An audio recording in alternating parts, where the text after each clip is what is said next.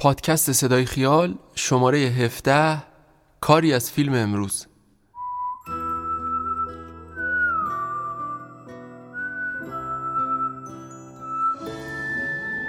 من دامون هستم قنبرزاده و این بار صدای ما رو از حوالی خیابان حافظ کوچه سام سابق میشنوید.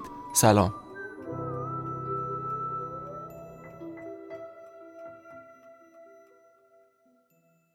یه روز پسر اومد یک کاستی به من داد گفت بابا اینو نگاه بکن. گفتم چیه؟ گفت این مایکل جکسونه میرخصه برات کیف کن. مایکل جکسون؟ زدم تو ویدیو مایکل جکسون رو دیدم. گفتم با عجب بابا اوجوبه چه رفت تیتراژمون هم رفت. می‌تونیم یه کار بکنیم آقای گرجستانی. تا همینجا رو یه نقطه بذاریم. بعد یه شب دیگه شما دعوت کنم بقیه برنامه رو بریم با تازه اولشه که یه شست دقیقه هست داریم صحبت می‌کنیم. خیلی ممنون ادهی منتظرن که من بقیه رو بگم دوباره برگشتیم تا سر بزنیم به زندگی یه هنرمند. این بار هنرمندی رو انتخاب کردیم که بعید نشناسینش. شاید پیشینه کاریشو ندونین یا ندونین توی زندگیش چه اتفاقایی افتاده اما قطعا با چند تا از فیلم ها و سریال های معروفی که بازی کرد توی خاطره هممون جا خوش کرده. هنرمندی که طی این شماره نه تنها پیشینه کاریشو متوجه میشین و به زندگی سر می‌زنین بلکه توی دنیای ذهنیش هم قدم می‌ذارین تا بدونین فارغ از شهرت و محبوبیت چه غمها و دردهایی داشت و توی زندگی دنبال چی میگشت. امروز رفتیم سراغ یه هنرمند محبوب و همه فن حریف سیروس گرجستانی همون آقا هاشم خودمون. 25 اسفند سال 1323 علی اکبر محمودزاده گرجستانی توی بندر انزلی به دنیا اومد. البته اگه روی سنگ مزار سیروس گرجستانی رو نگاه کنین روز تولدش رو 23 اسفند حک کردن که درست نیست. در واقع گویا سنگ تراش موقع حک روز تولد دچار اشتباه میشه و خانوادم به خاطر حال و روز بدی که داشتن دیگه سنگ جدیدی سفارش نمیدن و به این شکل روی سنگ مزارش سیروس گرجستانی دو روز زودتر متولد میشه. پدرش ایسا و مادرش سیما مهاجرایی بودن که از قفقاز اومده بودن. اونا اول مهاجرت می‌کنن رشت بعدم میرن بندر انزلی یا همون بندر پهلوی در واقع. توی بندر پهلوی بود که علی اکبر یا سیروس به دنیا میاد. البته اون تنها فرزند خانواده نبود و یه خواهرم داشت به نام توران که از خودش بزرگتر بود. دوران پیش از مدرسش توی همون بندر پهلوی میگذره. به قول خودش از دیوار راست بالا می‌رفت و خیلی شیطون بود و باز به قول خودش همیشه دوست داشت نترس باشه. ولی از تاریکی میترسیده و هر وقت برقای خونه می‌رفته احساس ترس می‌کرده و قلبش می‌گرفته. با همین ترس ها و شیطنت ها و پیش از اینکه برسه به سن مدرسه همراه خونواده این بار کوچ می‌کنن تهران. محل زندگیشون هم میشه کوچه مروی ناصر خسرو. به قول خودش توی یه کوچه تنگ. تهران پایتخت برای سیروس کوچیک بسیار مسهور کننده بود. مغازه های لالزار که فاصله زیادی هم با خونشون نداشت براش دیدنی بود. همیشه از پدرش که اونو با خودش بیرون می برد می‌خواست بهش فرصت بیشتری بده تا بتونه ویترین مغازه های رنگارنگ لالزار رو تماشا کنه. به خصوص یه مغازه کلاه فروشی توی لالزار بود که کلاهای خیلی شیکی میفروخت. و جالب اینجاست که سیروس گرجستانی حتی اسم اون کلاه فروشی رو هم همیشه به یاد داشت. کلاه فروشی محمدزاده. می‌گفت صاحب مغازه که یه پیرمرد خوشپوش بود همیشه اونو مجذوب خودش می‌کرد. توی همین خیالها و رنگها بود که دوران ابتدایی شروع میشه. حدودای سال 1330 تو کوچه مروی بله که ما به زندگی می‌کردیم یه کوچه هایی بود که آجری نبود. از این کاگلی های قدیمی یادش بخیر. اونجا زندگی می‌کردیم. یه کوچه بنبست باریک.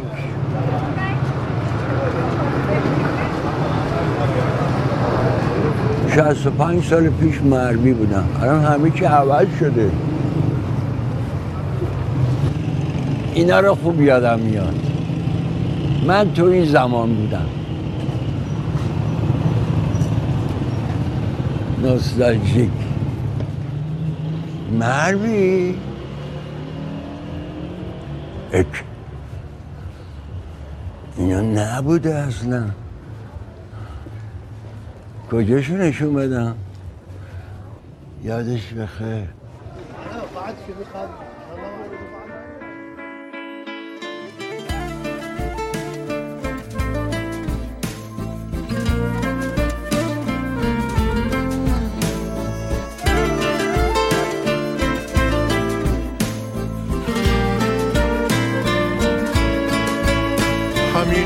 فردا باید برم لالزار دلم واسه حال و هواش لک زده. حالا شیر رو کاشی کاری دیگه. لابد پیر شده حتما اینک زده. لابد بچه ها توی پس کوچه هاش. بازم فیلم های جفتی تاق می‌زنن. نقانهای رو سر در سینما.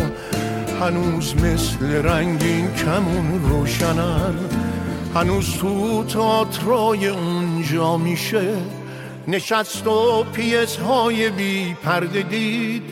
میشه گاهی وقتا توی کافه هاش صدای خوش شاملو رو شنید. می‌دونم که تو دود اون کافه ها هنوز پچ بشه مردن تختیه. هنوزم یکی داره جار می‌زنه که چهارشنبه ها پیش از اون که داستان رو ادامه بدم اول باید اسپانسر این شماره رو معرفی کنم. اسپانسر این شمارهمون هم سینما کالاست که احتمالا معرف حضورتون هست. سینما کالا عرضه کننده برترین برندهای تجهیزات حرفه‌ای سینمایی تلویزیونی و استودیویی. و همچنین ارائه دهنده راهکارهای نوین نورپردازی با شعار کالای اصل را گران نخریده که این شماره ما رو حمایت کردند و به خاطر این حمایت ازشون ممنونیم. مدرسه شروع میشه اما یه چیزی وجود داشت که باعث می‌شد همکلاسیاش مسخرش کنن. لحجه رشتیش چیزی بود که ناخواسته اونو از باقی بچه ها جدا می‌کرد. دو تا از همکلاسی هاش مدام توی سرش می‌زدن و لحجهش رو مسخره می‌کردن. حالا از اینجا به بعد داستان رو بهتر از زبون خود سیروس گرجستانی بشنویم. ما توی این شماره از سیاوش گرجستانی پسر سیروس گرجستانی کمک گرفتیم تا بخشهایی از زندگی پدرش رو برای ما روایت کنه که حالا در ادامه صداش رو خواهید شنید. سیاوش یه مستندی هم درباره پدر ساخته که سالها پیش از تلویزیونی مستند پخش شد. برای ادامه این شماره جاهایی که از صدای سیروس گرجستانی استفاده می‌کنیم در واقع متعلق به مستندی که سیاوش ساخته. کلاس دوم ابتدایی رو رفتیم مربی تو اون کلاس؟ این ور من دوتا ترونی قلیس اونجا بودن که یو این وری حوث میاد می‌زد پس گرده من میگم ای پادر سوخت. پیشون من می‌برد به نیم کرد. دو دقیقه بعدش این یکی حوث می‌کرد می‌زد میگم ای پادر سوخته. این حرکت باعث می‌شد که من خب قریب بودم اونجا. با اینا آشنا نبودم اینا. می‌رفتم به مادرم گریه می‌کردم می‌گفتم این همشاگردی ها من می‌زنن اینا. مادرم اومد مدرسه میومد مدرسه پیش مدیر مدرسه که با بچه ما رو اذیت می‌کنن اینا. اون دو تا بچه رو خواستن. خواستن و اونا گفتن که خب تعهد دادن که دیگه اذیت نمی‌کنن من و اینا. یه ده 15 روز میگذره باز دو مرتبه همه پدر سخته شروع میشه اینا. عجیب بود برای من که اون موقع به این فکر بیفتم که بیام تو خونه جلو آینه بشینم این اونا صحبت بکنم که لحجم عوض بشه. مثلا اونا می‌گفتن چی این کاری کردی؟ چی؟ این چی؟ برام جالب بود. اینجوری شد که من انقدر تمرین کردم که دیگه کلاس سوم چهارم اینا عین اونا صحبت می‌کردم.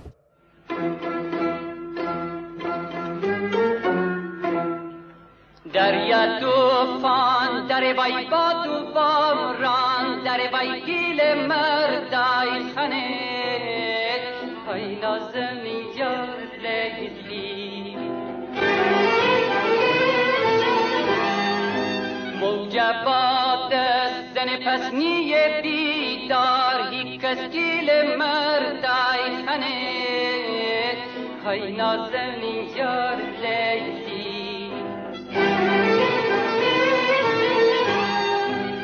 خانه آباد لیلی ولن آباد لیلی بایتی بی جام امشب می‌داد و فریاد لیلی می‌داد و فریاد لیلی در واقع اون مسخره کردن ها انگار اولین جرقه های بازیگری رو توی وجود سیروس شعله ور می‌کنه.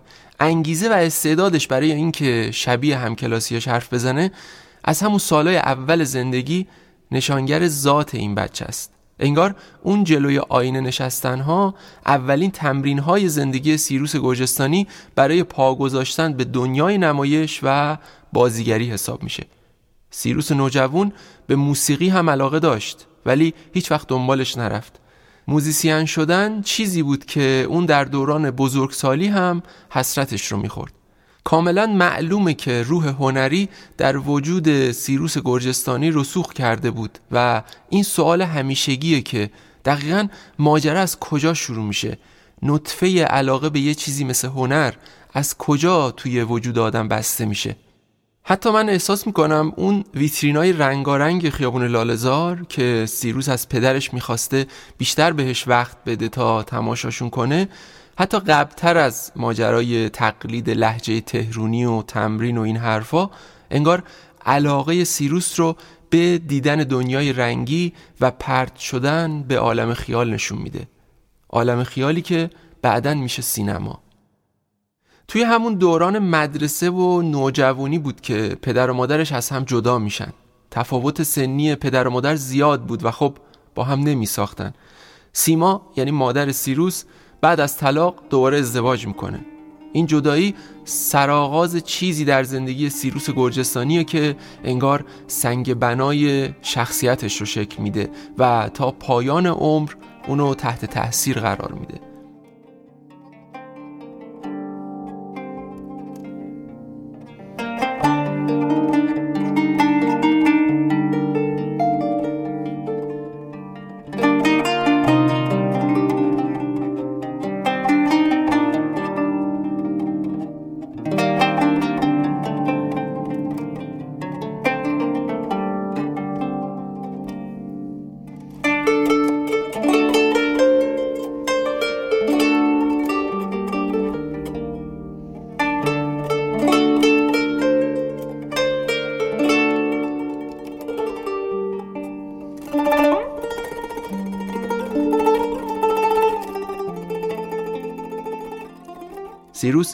پیش مادر میمونه. حالا یه ناپدری داره و یه برادر ناتنی. اما پدر سیروس چه سرنوشتی پیدا می‌کنه؟ اون بعد طلاق به جای نامعلومی میره و با دست فروشی به زندگی ادامه میده. اما هر ماه مبلغی رو میاره دم در خونه و به زن سابقش میده تا کمک خرج سیروس باشه. البته این نکته مهم رو هم باید اضافه کنم که ناپدری که سیروس بهش آقا می‌گفت به شدت باهاش بدرفتاری می‌کرد. از دلایل این بدرفتاری چیز چندانی نمی‌دونیم ولی نکته ای که مشخصه اینه که سیروس بد جوری توسط ناپدری مورد ظلم واقع می شده اینو مد نظر داشته باشین که ناپدری های اون سالا با ناپدری های سالهای اخیر خیلی فرق می‌کنن. اون سالا ناپدری بودن به معنای این بود که من پدرت نیستم. جالبه بدونین که وقتی سالها بعد سیروس گرجستانی به شهرت رسید آقا زنده بود و از بدرفتاریایی که با سیروس می‌کرد به شدت پشیمون بود. این سالایی بود که مادر سیروس از آقا هم جدا شده بود. این ماجرای پول سر, سر ماه که باید میومده خرجی بابای منو می‌داده به مادر بزرگم. به حال بابا قهرمانن واسه بچه هاشون همیشه قهرمانن. من نمی‌دونم از نظر من پدر بد وجود نداره. یا شاید من بدادت شدم که پسر سیرس گرجستانی هم چون هیچ بدی ازش ندیدم. خودش رو توی زندگی حس می کرد که میگفتش که من موجود من باعث عذاب پدر مادرم شدم. یعنی که مادر من به خاطر من از شوهرش کتک میخورده و مورد معاخذه قرار می‌گرفته. پدر من مجبور بوده هر شهری که بوده هر جایی که بوده سر اون زمان خودش رو برسونه و می‌دیده که خب شغل پدرش شغل سختیه سخت از نظر این کارگری معدن نبوده که بگیم سخته. سخت از این نظر که نون در آوردنش سخت بوده. این زمان میگذره و با این سیستم و فرمون میره جلو. به حال توی پای صحبت خیلی از بزرگترهامون که میشینیم می‌فهمیم که آقا اینا از خیلی سنین کم شروع به کار می‌کنن. یعنی یه سری حالا مدرسه رو ول می‌کنن ولی خب بابای منم کار می‌کرده. کار ممکنه. حالا مثلا من دقیق نمی‌دونم. یا شاید اینا رو واسه من تعریف کرده من یادم نمونده. ولی می‌دونم که کار می‌کرده. حالا این کار ممکن بود مثلا پادوی یک مغازه باشه. چه می‌دونم شاگرد نجاری باشه هر چیزی. تا, تا یه حدودی خودش خرج خودش رو در بیاره به باباش فشار نیاد. تا ظاهرا تا فکر می‌کنم مثلا تا 15 16 سالگیش این اتفاق میافتاده. پدر خرجیه رو میورده و اینا. و دیگه بابا خودش درگیر میشه خودش همزمان که مدرسه می‌رفته کار می‌کرده همزمان فوتبال هم بازی می‌کرد چون عاشق فوتبال بود. دیوانه فوتبال بود. یعنی ما هر وقت تلویزیون روشن بود و فوتبال که مثلا فوتبال رو خودشون می‌دید و تحلیلش هم دوباره میشست می‌دید چند بار من فوتبال اصلا خوشم نمیاد. همیشه داستان داشتیم سر این قضیه بابا. درگیر فوتبال میشه و همزمان کار می‌کنه همزمان مدرسه میره درس می‌خونه و اینکه خب به اون پختگی می‌رسه به اون بلوغه می‌رسه به اینکه خب من پدرم یک عمر سختی کشیده با مشقت نون و از زیر سنگ در آورده. حالا الان من به یک سنی رسیدم که باید براش جبران کنم. اما توی حیاهوی زندگی نوجوانی با پدری که گمش کرده بود و ناپدری که باهاش بدرفتاری می‌کرد و درست در کوران درس و مدرسه سیروس فوتبال هم بازی می‌کرد. اون که عشقش به فوتبال از زمین خاکی های محلشون شروع شده بود کم کم به سمت فوتبال حرفه‌ای کشیده شد. توی دوران دبیرستان بود که با تشویق اطرافیانش رفت باشگاه شاهین اون موقع که بعد شد پرسپولیس و در تیم نوجوانان اون باشگاه عضو شد. پست دفاع وسط بازی می‌کرد و بیشتر وقتش رو هم همین فوتبال می‌گرفت. خیلی وقتا به جای اینکه سر کلاس بشینه می‌رفت ورزشگاه امجدیه و فوتبال بازی می‌کرد. کم کم تبدیل شد به فوتبالیست حرفه‌ای. اما یه آرزوی بزرگ داشت و اونم این بود که بتونه برسه تیم ملی. تلاش زیادی هم کرد که به این آرزو برسه اما موفق نشد. دوستاش کسایی مثل همایون بهزادی و حمید شیرزادگان تونستن وارد تیم ملی بشن. اما وضع مالی سیروس و خانوادش اونقدر خوب نبود که بتونه با پشتوانه این ماجرا روی فوتبال تمرکز کنه و خودشو برسونه تیم ملی. وقتی با هزار تا زحمت بعد از سه سال دیپلمشو گرفت با اینکه بزرگترین آرزوی زندگیش رفتن به تیم ملی بود یه روز به خودش حرف عجیبی زد.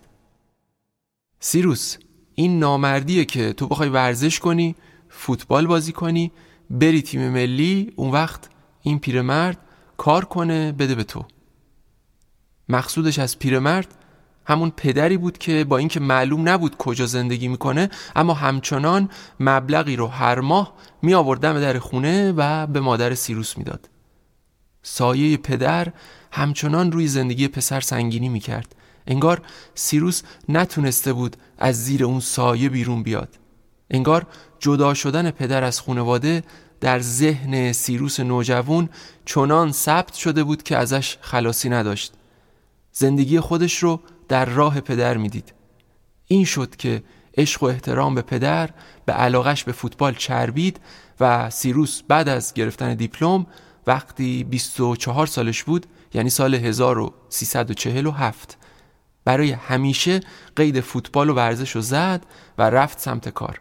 اون تا آخرین لحظه های عمرش کار کرد و کار کرد. انگار می‌خواست به پدری که نمی‌دونست کجاست برسه. پدر سایه ای بود که تا آخرین لحظه های زندگی سیروس گرجستانی باهاش موند. اولین حقوقی که گرفتم با عشق علاقه گفتم الان میرم بابامو می‌بینم پیداش می‌کنم. میگم بابا تا حالا زحمت کشیدی حالا بذارید من به شما برسم. حقوقمو بدم بهش. رفتم اونجا که همیشه بود. گشتم پیداش نکردم. پرسیدم گفتن یه مدت اینجا بود. رفت. من رفتم یه قهوه بود که توی طرف های نادری بود که اونجا بیشتر آذری ها اونجا چون بابام آذری بود.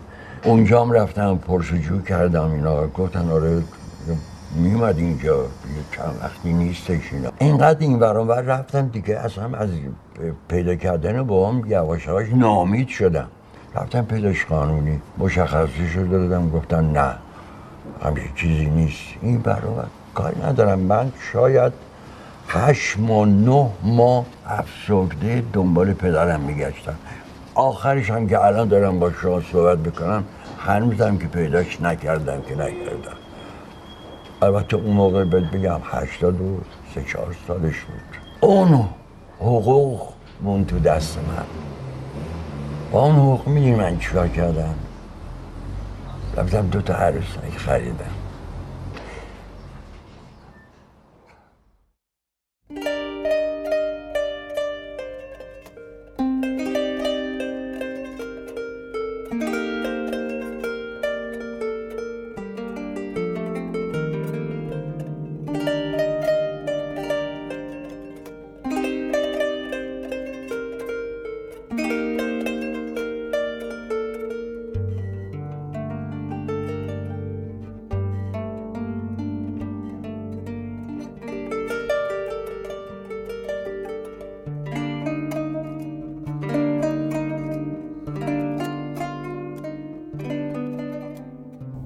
مجسمه قرینه همن. یه زن یه مرد. و این دوتا مجسمه الان تو خونه منه. یعنی وقتی که بابا فوت شد من بدون اینکه از کسی بخوام سوالی بپرسم این دوتا مجسمه رو حس کردم باید ازش پاسداری کنم. الان تو خونه منه و منم مقام اینو بدم به بچم واسهش قصه رو تعریف کنم که وقتی دید باباش نیامد خودش این مجسمه رو به عنوان نماد پدر مادرش خریده و داره. هر دو تا مجسمه هم دارن کار می‌کنن بار می‌برن. مرده یک بار رو دوششه زنه یک بار زیر بغلشه. دو تا زن و مرد روستایی هم.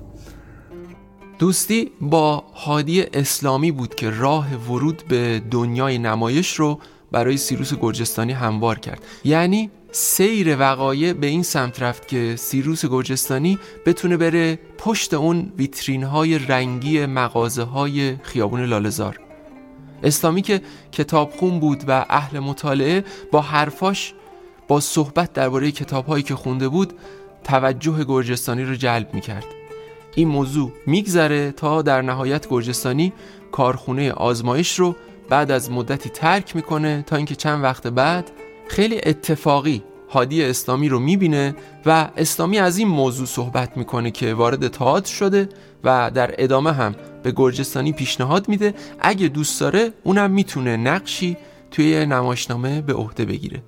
میگن اولین نقشی که بازی کرد یه حضور نچندان با اهمیت در نقش یه آبحوزی بود.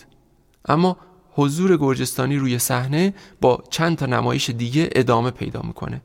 بعد از اینکه یه چند تا نمایشنامه کوتاه نقشه کوتاه بازی کردم یه روز هادی یه نمایشنامه داد به ما گفت بچه این نمایشنامه استره خیلی جدیه اینو می‌خوایم کار بکنیم. ما کار کردیم. به من هم یه نقشه راویه یک داد. نگاه کردم نقشه خیلی سنگین و اینا. خیلی گفتم مادی این سنگین نیست برام. گفت نه کن می‌تونی برو. من می‌رفتم تو خونه کار می‌کردم میمدم تمرین می‌کردم اینا. تو تمرین ها من می‌دیدم این بر بچه هایی می‌گفتن بچه ها درست کار کنید تا آقا عباس بیاد یهو می‌بینی که چیز می‌کنه قبول نمی‌کنه فلان می‌کنه نمایش ما هم اونو کنسل می‌کنه فلان می‌کنه اینا. هی من می‌گفتم اینا میگن آقا عباس آقا عباس. یه روز خسرو شکیبایی گفتم که خسرو این آقا عباس که میگید کیه؟ مگه اینقدر حساب می‌برید ازش اینا. گفت بابا آقا عباس هنرمنده بازیگر خوبیه کارگردان خوبیه. ما جز گروه هنر دوم ملی هستیم. گفتم اه کاری ندارم. تا اینکه ما نمایشنامه رو از پا اومدیم و میزانسن دادن و اینا حفظ شدیم اینا بعد قرار شد اون روز یه هواشنه نفر بیان نمایشنامه رو ببینن و اوکی بدن برای اجرا. هیچ اون روز اومدن هوش نفر اومدن و من اینا رو نمیشناختم. اومدن یکیش رئیس اداره بود آقای جاندی اومدن و ما واسدیم سر جامون. واسدیم سر جامون آیا حادی اسلامی رفت اجازه خواست و اجازه بفرمایید. اونا گفتن بعد یه گفت روز برو. من راوی یک بودم. راوی یک میمد رو آوانسل شروع می‌کرد به دیالوگ گفتن. من یک صفحه و نیم مونولوگ داشتم با این رو قشنگ می‌گفتم برای اینا بعد کار شروع می‌شد. راوی دو می‌گفت اونا می‌گفت. من رفتم رو طرف آوانسه این آقایون هشت نفرم اونجا نشسته بودن. انقدر اینو تمرین کرده بودم مسلط بودم. حس می‌کردم خوب دارم میرم. خط به خط درست با حس خیلی خوب. خودم داشتم لذت میبردم. صفحه اول تموم کردم. افتادم صفحه دوم. اینا رو همه رو تو ذهنم دارم. چیز می‌کنم. وقتم به صفحه دوم. رسیدم به آخرای این مونولوکه گشتم یکی از اینا رو پیدا کردم اینا. به صورتش نگاه کردم. هنر پیشی. ببین من به اینجا رسیدم که هنر پیشی باید تو کارش لوندی می‌کنه دوست داشتم یه نفر رو به چشاش زول بزنم نگاه بکنم دیالوگامو به چشای اون بگم. گشتم و پیدا کردم. پیدا کردم. هم که دیالوگ می‌گفتم من می‌گفتم اون به من نگاه می‌کرد. منم بهش نگاه می‌کردم. اون به من نگاه می‌کرد من بهش نگاه می‌کردم دیالوگ می‌گفتم اینا یواش یواش یواش. آقا یهو دیدم او چشای نافس اون منی گرفت. من یهو کوب کردم. نفهمیدم اصلا اینجا کجاست. من برای چی اومدم اینجا. چی باید بگم؟ همجون واسدم. گذشت و حادی اومد. از آقایون عذرخواهی کرد. گفت ببخشید که نمایشنمون هم هم جا نیفتاده. یه چند روزی تمرین می‌کنیم خبرتون می‌کنیم اینا رفتن.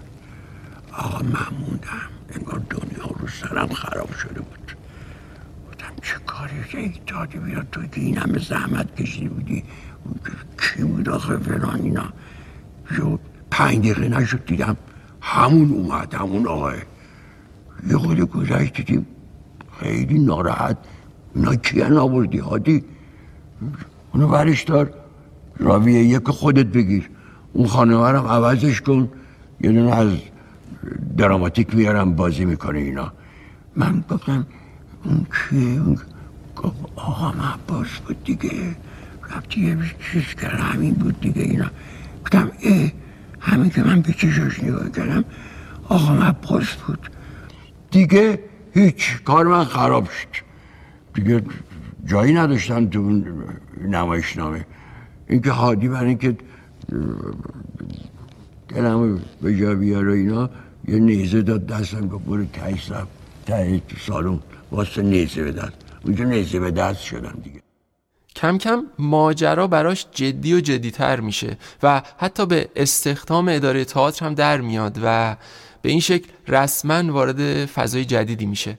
اون توی تئاتر طی سالهای مختلف نمایش های مهمی رو بازی می‌کنه که با کارگردان های مختلفی کارشون می‌کنه. از داوود میرباغری تا ایرج راد و خود هادی اسلامی. اما یکی از مهمترین و به یاد موندنی ترین نقش هایی که گرجستانی توی تئاتر بازی می‌کنه مربوط میشه به نمایش معرکه در معرکه به کارگردانی سیاوش تحمورس که بارها و بارها طی سالهای مختلف روی صحنه میره و گرجستانی هر بار با همون انرژی قدیمی این نقش رو بازی می‌کنه. این محبوب ترین نقش گرجستانی از نظر خودش هم هست طوری که حتی در سالهای پیری هم آرزو داشت یه بار دیگه روی صحنه اجراش کنه. همین چند ماه پیش بود که سیاوش قسمتی از اجرای پدر توی همین نمایش توی فضای مجازی منتشر کرد. چه؟ اصلا دادی؟ ترکا باشه در خونه از جا کنده یا رو بچه هم ناخلف پول نداری رفیقت بیمعرفت اربابت بیرم عاشق طرفت را نمیده. چه بیخیا همه رو بالوتی برو تو عالم اپرو اهای نفس کش! جاهلی که چاقو نره کلاش یا نره دستمال یزدی نره شپلوی نکتیز نره جاهلی قاکره دو مطلبی سازه دامن چینداره چه چه آوازت کن ریم داده دامدامت کن. لوتی انترت خیمه شب بازی عروسک نداری میرن نوروزی ترتک نداری حاجی فیروزی منتر نداری سال 45 اولین قدم های سیروس گرجستانی برای حضور جلوی دوربین و در فیلم های سینمایی بود.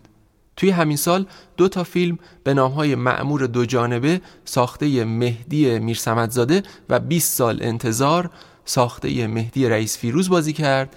که توی اولی هرچی گشتم پیداش نکردم. از بس که کیفیت فیلم پایین بود. ولی توی دومی بازم با توجه به کیفیت پایین تصویر بعد از کلی جستجو بالاخره پیداش کردم که نقش خیلی کوتاهی بازی می‌کرد. نوچه آدم بده داستان بود که توی چند تا صحنه از بهروز وسوقی کتک می‌خوره. به هر حال اینا قدمای اول بودن. این دوتا فیلم تنها فیلمایی بودن که گرجستانی پیش از انقلاب بازی کرد. بعدش درگیر تئاتر شد و چند سال بعد یعنی درست یک سال بعد انقلاب دوباره بازی توی سینما رو از سر گرفت. سال 58 توی فیلمی به نام فریاد مجاهد ساخته مهدی معدنیان بازی کرد که اولین فیلم سینمایی ایران بعد انقلاب محسوب میشه. سال 64 بعد از بازی توی فیلمایی مثل آقای هیروگلیف گفت هر سه نفرشان هر دو ساخته غلامعلی عرفان و همینطور دادشاه ساخته حبیب کاوش. بازی در تیغ و ابریشم مسعود کیمیایی روند رو به جلوی گرجستانی توی سینما رو نشون می‌داد. نقش خیلی کوتاهی داشت که مجموع دیالوگاش به هفت هشت خط هم نمی رسید سال 1364 اولین فیلم سینمایی کیانوش عیاری تنوره دیو نقش اساسی تر و مهمتری به گرجستانی محول شد که بخشی از بار درام رو به دوش می‌کشید. نقشی تاثیرگذار جدی و حتی خشن. متاسفانه اون موقع ها هنوز فیلم ها دوبله می شدن و به این شکل بخشی از حس و حال فیلم از بین می رفت به خصوص وقتی با فیلمی از ایاری مواجه باشیم دوبله به شدت بهش لطمه می‌زنه. ایاری این موضوع رو خوب متوجه شده بود که از فیلم های بعدیش دیگه از دوبله استفاده نکرد.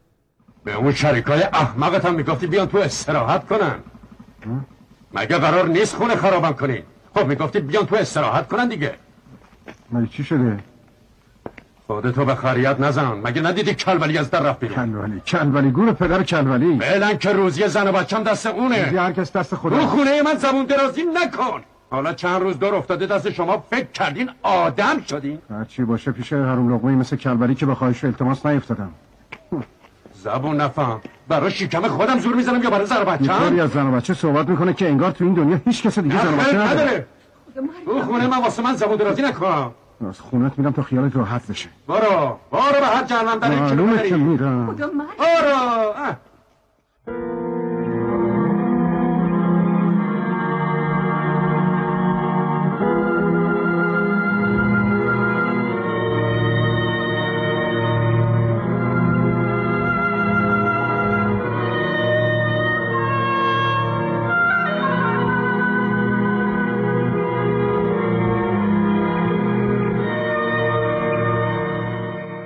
سال 1367 و دوران سربی خسرو معصومی.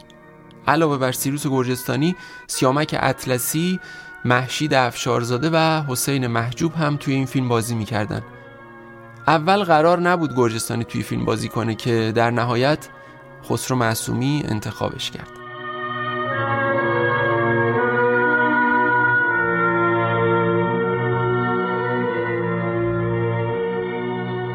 اومدی؟ در خانه گفتی زنم بختشه. بد کردم از دادم. زبانم بنده برار. حالا اسمم کجاست؟ حرف بزن! صدات بلند نکن پسرم. مصیبت ما یکی دوتا نیست. اسبم کن دادمش رفت. دادش رفت! رو ناچاری بود. به خیال اینکه گاو با اسب تاخت بزنم تو بازار مال فروشا دادمش رفت مرد حساب چی کاری بودی که اسب دادی ساب مال بودی تو هم که شم کمتری خب همون گاوم مرده چی فکر کردی به جای اسب خودت میندازم تو آقا زبان بگیر بی غیرت ماشالله کرده من دست میندازم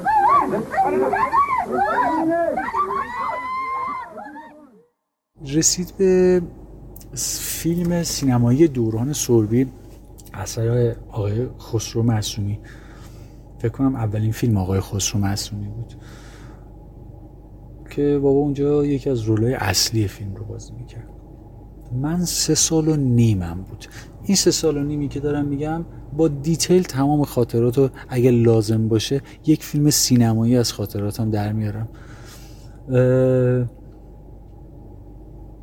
مامانم گفت سیروس من تحمل ندارم این داد و بیداد این بچه رو. تو دو سه ماه می‌خوای بری درازنو گرگان؟ و من نمی‌دونم اینو چیکار کنم. بابا میگه که من می‌دونم چیکار کنم. تلفن رو ور میداره زنگ می‌زنه آقا من دارم میام با بچم هم میام. اونا هم بهش میگن اتفاقا یه بچه هم لازم داریم. به خود خود اتفاقا میفته اصلا نمی‌دونستم کجا دارم من فکرم دارم مسافرت. چمدونم بسته شد و با او آزم سفر شدم. کجا؟ دقیقا درازنو. کمپ ما همون کلبه های چوبی اون بالا بود. مه زیر پای ما بود. و اصلا نقش به من دادن. نقش بابا نقش پسر بابای خودم و محشید افشارزاده. اینا پارتنر همدیگه بودن. خدا بیامرز آقای سیامک اطلسی تو فیلم بازی می‌کرد. مهران منیتورایی بازی می‌کرد. اونا یه زوج بودن. بابا و محشید افشارزاده هم یه زوج بودن. من شدم نقش پسر بابام اونجا. اصلا نمی‌دونستم چی بازی می‌کردم اونجا. اصلا کاری نداشتم اینه کم کم یه یه هفته گذشت این موقع مسافرت تموم نمیشه. بابا برگردیم خونه. بابا سر کاریم. کار شب داشت روز داشت زوزه گرگ داشت. بعد همه اینا بود دیگه. اونجا تازه نمه نمه فهمیدم آه بابای من که میره شهرستان و اینا میره مسافرت میاد اینجور جاها. فهمیدم شغل چیه. آقا کات تکرار می‌کنی کات تکرار می‌کنی. یه پلان توی فیلمه. یه دونه پلان درست حسابی از من هست که مدیوم کلوزاپ من بابای من و سیامک اطلسی قرار درگیری داشته باشم با هم دیگه. بابا اومد به من گفت بابا تو بازیگری. بازی کن. باید گریه کنی. بابا تو دارم می‌زنن. داد باید بزنی. گفتم بارو بابا دارم بازی می‌کنم. ببین کم کم این اتفاقی چی نتونست. هیچ کس نتونست گریه منو در بیاره. هیچ کس نتونست. اصلا نمی نمی‌تونه. اصلا نمیفهمیدم چه اتفاقی داره میفته من یهو دیدم که اه این داره این که میگم ببخشید. آقای اطلسی هی داره بابای من می‌زنه. بابای من زیر مشت و لگده هی میگن کات دوباره.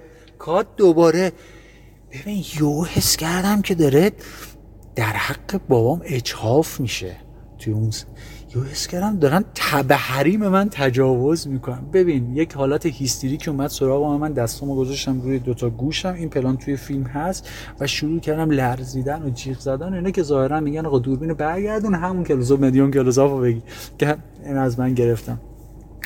اینا رو گفتم که بگم من اونجا فهمیدم شغل بابام چی. یهو یک تعصبی اومد سراغ من. یعنی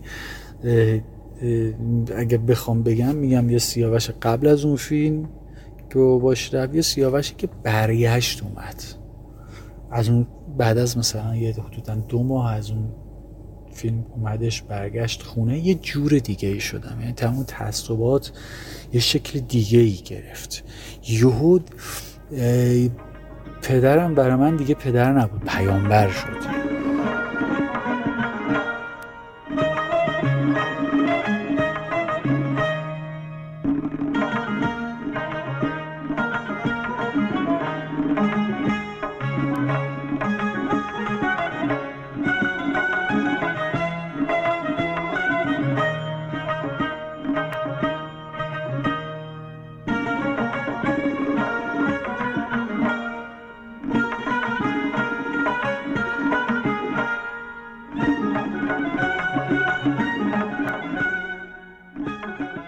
نکته جالب خاطره که سیاوش درباره صحنه گریش توی فیلم دوران سربی گفت این بود که سیلی اولی که سیامک اطلسی به سیروس گرجستانی می‌زنه در واقع سیلی واقعی و قافلگیرانه بود و قرار نبود این اتفاق بیفته.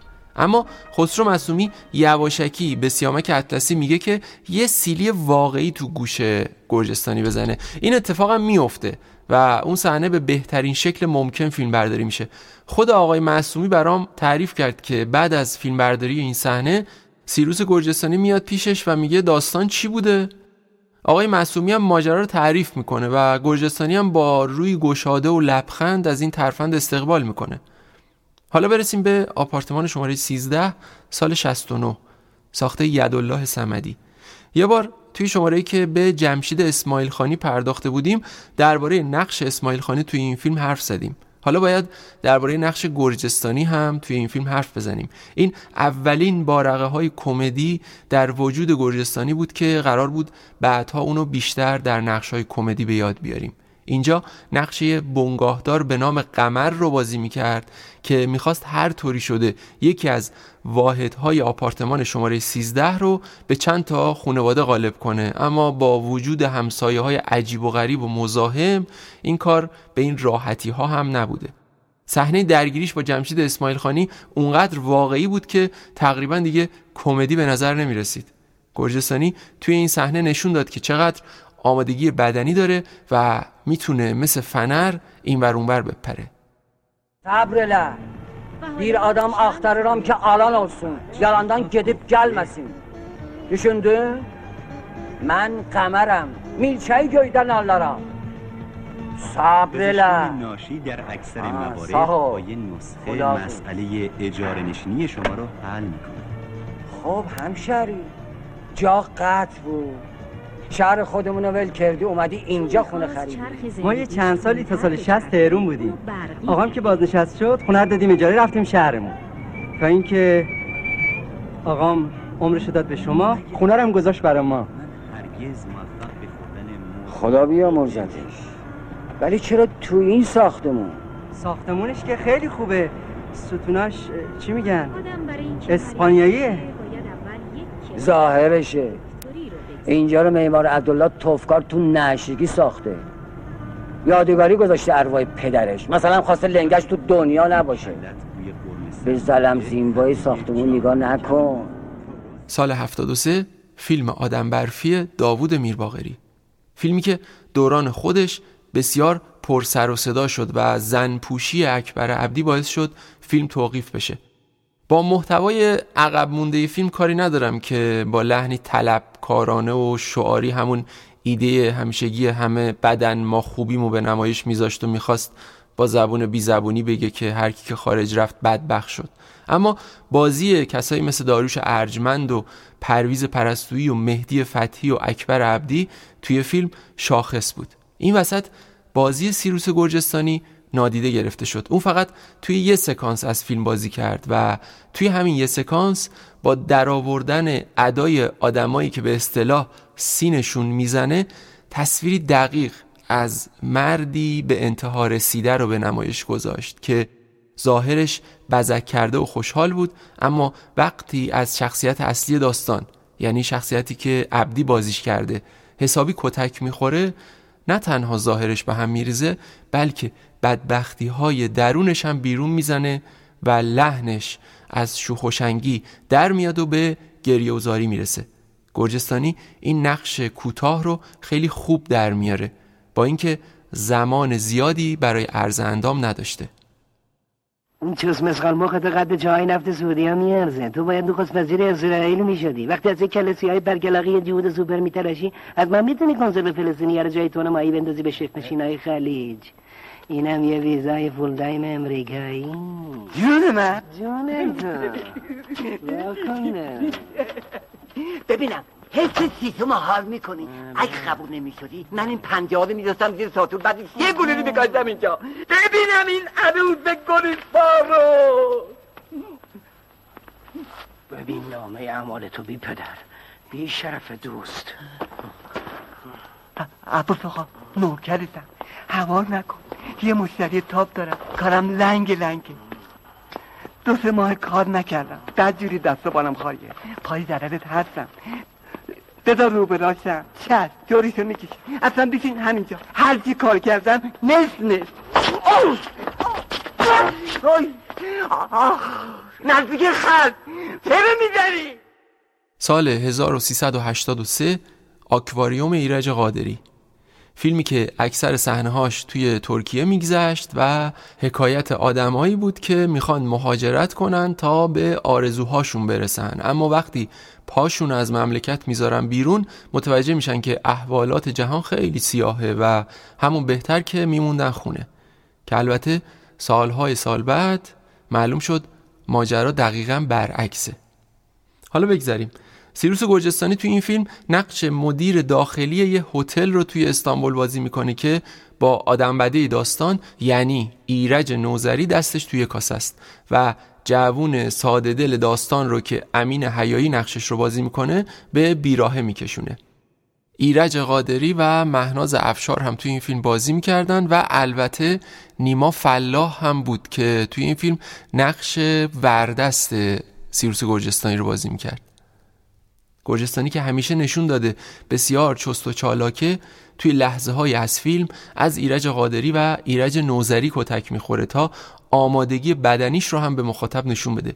انگار اون نقش های کتک خور توی فیلم های اولیش که اسم بردم تو کارهای بعدیش تبدیل به مشخصش میشه که به فراخور شخصیت و داستان فیلم سعی می‌کنه به معرض نمایش بذاره. گرجستانی برای قادری یه فیلم دیگه هم بازی کرد که اسم شبکه بود. برو پیکارت شما یه لحظه گوش کن من چی میگم؟ من نمیفهم. تو اصلا مثل اینکه متوجه نیستی. چرا متوجه هم ما اینجا کار نداریم. خب باش هر کاری باشه فرق نمی‌کنه. دیشب گرفتی خوابیدی صبح اون نهارت هم خوردی. خب برو نمی‌تونم حالا دیگه وا بده دیگه. عزیز من ما اینجا کار یختی نداریم. نو پاسیبل دیگه من نمی‌فهمم به چه زبونی بگم؟ با توجه به اینکه نیما فلاح و سحر ولد بگی دوتا از بازیگرایی هستن که با سیروس گرجستانی تو چند تا سریال و فیلم بازی کردن تصمیم گرفتیم باهاشون توی این شماره صحبت کنیم. این زوج دوست داشتنی توی این شماره با یه فرم و قالب جدید و بامزه جلوی هم نشستن و درباره خاطره هاشون از سیروس گرجستانی برای ما صحبت کردن. اینا هم باید اشاره بکنم که سهر ولدبیگی دختر استاد مسعود ولدبیگی گیریمور قدیمی سینمای ایران. گپ و گفت نیما و سهر رو با هم بشنویم. نیما اولین بار تو کی آقای گرجستانی رو دیدی؟ اولین بار آقای گرجستانی رو تئاتر ازشون دیدم و در عجب بودم که چطور یک شخصیت اینقدر تواناست و در طول اون یک ساعت و چه دقیقه نزدیک دو ساعتی که داره نمایش رو اجرا می‌کنه هیچ کمبود انرژی درش احساس نمیشه. تا اینکه اولین بار سر فیلم سینمایی سالها بعد این افتخار رو داشتم که نقشی رو بازی کنم که بیشترین ارتباط رو با این شخصیت داشتم. و این برای من خیلی جالب بود که به فاصله چند سال من به آرزوم رسیدم و تونستم رو در روی این انسان بزرگوار بیستم و به کارم بپردازم. چه سوال عجیب غریبی. قبلش آقای گرجستانی رو دیدی؟ دوستشون داشتی؟ بعد باشون کار کردی؟ بله بله. آکواریوم کار کردی؟ سیزده گربه اونو کار کردم.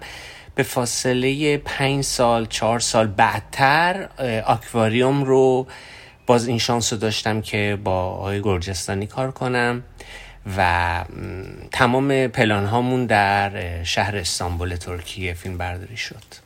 هم مسافرت رفتی باشون هم کار کردی باشون دقیقا دقیقا. چون ما روزی چهار پنج ساعت بیشتر پلانهای ما طول نمی کشید و بعد درگیر پلانهای دیگه که می شدن ما اصلا آف می شدیم و این فرصت رو داشتیم که با همدیگه در سطح شهر قدم بزنیم و آثار باستانی اون شهر رو ببینیم و خرید کنیم و سوقاتی رفتین خریدین با هم دیگه برای خانوماتون و خانواده و آره آره. و اینکه و این جالب بود که آقای گرجستانی مسلط بود به زبان آذری و می‌تونست ارتباط برقرار کنه با اهالی شهر و این خیلی بر من جالب بود چون یک یه راه جدیدی باز شده بود برای ارتباط برقرار کردن با اهالی استانبول چون زبان انگلیسی بلد نیستن غالبا فروشنده هاشون و برای من جالب بود دیگه خیلی کیف کردم و شبها هم که می اومدیم خب توی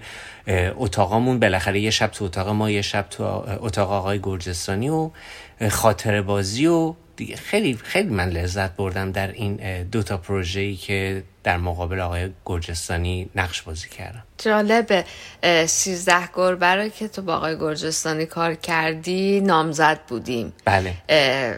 آکواریومو که کار کردی ازدواج کرده بودیم بله اوایل بله. ازدواجمون بود بله بله. دقیقا بعد از اینکه از سفر برگشتین من با آقای گرجستانی رفتم سر رانتخار کوچک سریال رانتخار بله. رفتم سر سریال رانتخار کوچک و اینکه توی اون تایمی که سر فیلم برداری بودیم دقیقا آقای گرجستانی از خاطراتی که با تو توی سفر داشتن تعریف می‌کردن از خاطراتی که با بابا داشتن تعریف می‌کردن. یه چیزی که من خیلی دوست داشتم غیر از اینکه حالا کلی ازشون درس کار یاد گرفتم درس زندگی یاد گرفتم این بود که چقدر با همه هم نسلا همه همکارها خودشونو یک جور می‌دونستن. ما برای خودمون قرار گذاشته بودیم سر زهرا که غیر از غذایی که پروژه بهمون می‌داد روزانه نوبت هر کدوممون که می‌شد یه نفر سالاد درست می‌کرد می آورد. یادته؟ از یه جایی به بعد آقای گرجستانی هم اومدن گفتن که خب منم باشم. گفتیم خب نمیشه که آقا زشته. ما مثلا شما فقط استفاده کنید. آره. ما سالاد درست می‌کنیم میاریم شما در کنار ما بشینین باشین پیشمون با ما غذا بخورین احتیاجی نیست شما سالاد بیارین. هیچ جوره قبول نکرد آقای گرجستانی و یکی از روزهایی رو که بچه ها باید سالاد درست می‌کردن آقای خودشو موظف می‌دونست آره. که سالاد رو اون روز اون درست بعد تو تصور کن آقای گرجستانی با یه ظرف بزرگ میمد چون هم... گروهمون مثلا از یه گروه هفت نفره شروع شد و بعد دیگه همینطور که گذشت تمام اعضای لوکیشن. لوکیشن دیگه مثلا سی روز یه بار نوبت من می‌شد که سالاد ببرم.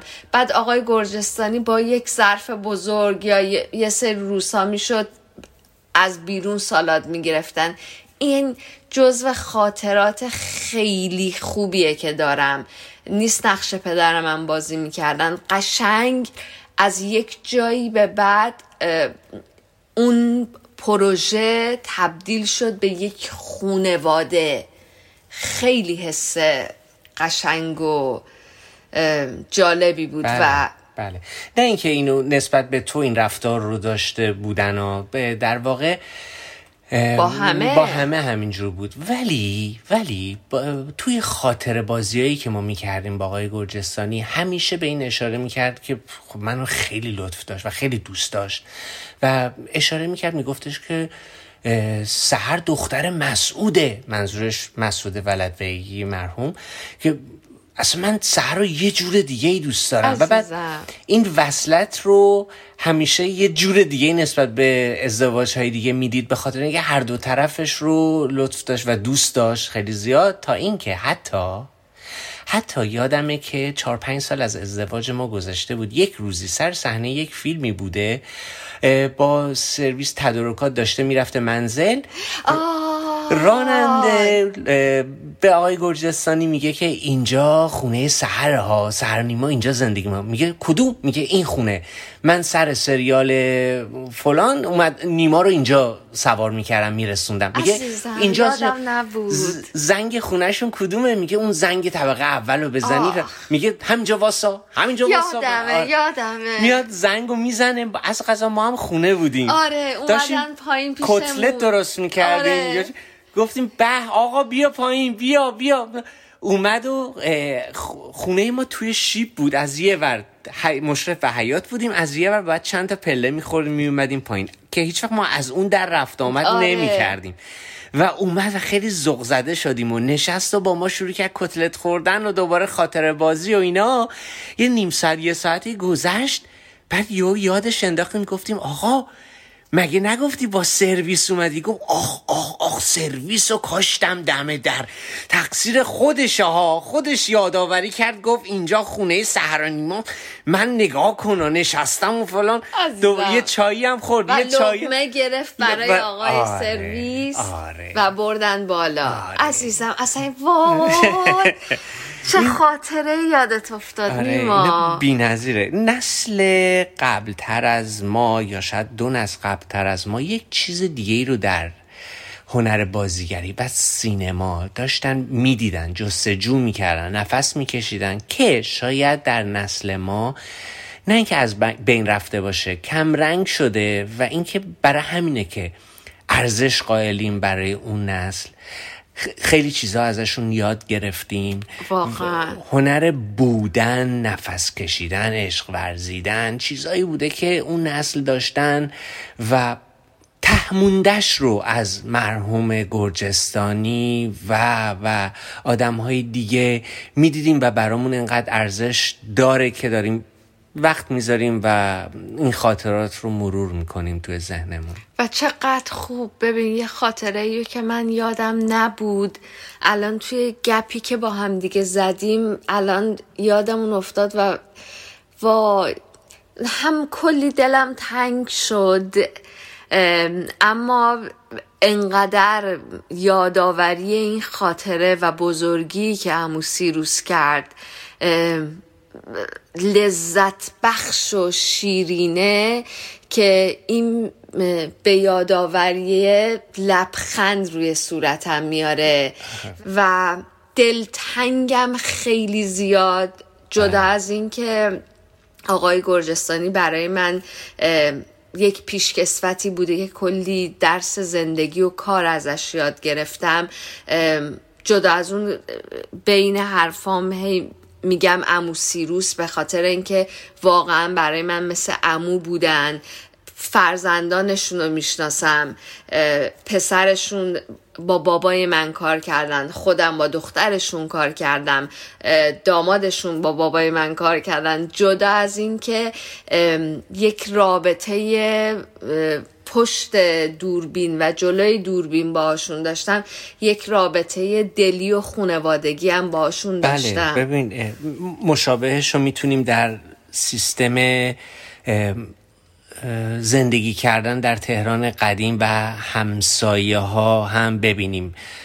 قدیم همسایه ها همه با هم دیگه معاشرت می‌کردن از حال هم با خبر بودن. ولی در سیستم شهرسازی مدرن واقعا این مثال هست که میگه همسایه از حال همسایه خبر نداره. ما هیچ وقت در مجتمع زندگی نکردیم من و تو که بدونیم که در این روزهای اخیر دیگه روابط آدم ها چطور هست. با هم دیگه. ولی همه شغل ها هم تحت تاثیر همینن. چه بسا اصلا ببینی که در یک پروژه‌ای داری کار می‌کنی ماها با نقش مقابلت داری دیالوگ میگی نقش بازی می‌کنی ولی اصلا نمی‌دونی که نقش مقابلت با کی داره زندگی می‌کنه. خونوادهشون چند نفره. ولی در نسل قبلی که داریم راجبشون صحبت می‌کنیم دقیقا داری مثال خانواده رو می‌زنی. آره. صنعت سینما هنر سینما یک خانواده بوده و این خانواده هی گنده و گنده تر شد به شکل یک برد شد که دیگه متاسفانه همسایه از حال همسایش خبر نداره. آره. و ببین چه میراسی برامون گذاشتن که الان ما میشینیم راجبشون گپ می‌زنیم خاطر بازی می‌کنیم. و امیدوارم این اتفاق برای نسل ما بیفته. فقط بدیش اینه که در زمانه الان به دوستامونم به همکارامونم که زنگ می‌زنیم جواب تلفنمون رو نمیدن خب مشغله ها دغدغه ها شکلش طور دیگه ای شده. باید بازم حق بدیم که خب اون لحظه شاید وقت نداره زمانش رو نداره حوصلش رو نداره چون خیلی سخت پیچیدگی های زندگی خیلی سختتر شده و از اون فرم سادگی قطعا خارج شده. قبول دارم ولی می‌تونیم امثال امو سیروس رو الگو قرار بدیم و از اینجا به بعد هم سعی کنیم ماها هم بیشتر همدیگر رو دوست داشته باشیم بیشتر حواسمون به همدیگه باشه. بیشتر حال همدیگر رو بپرسیم و تا زمانی که هستیم راجع به هم حرف بزنیم. امو سیروس جونم جاتون کنارمون سبزه دلمون براتون تنگه. می‌دونیم که می‌دونین دوستتون داریم خیالتون راحت. سعی می‌کنیم راه و روش شما رو ادامه بدیم و حواسمون اول از همه به خونوادتون باشه دوم به بقیه دوستا و همکارا. مطمئن باشن که جاشون مثل گفته تو برای همیشه سبزه در بین بدون شک جای تک تکشون سبزه.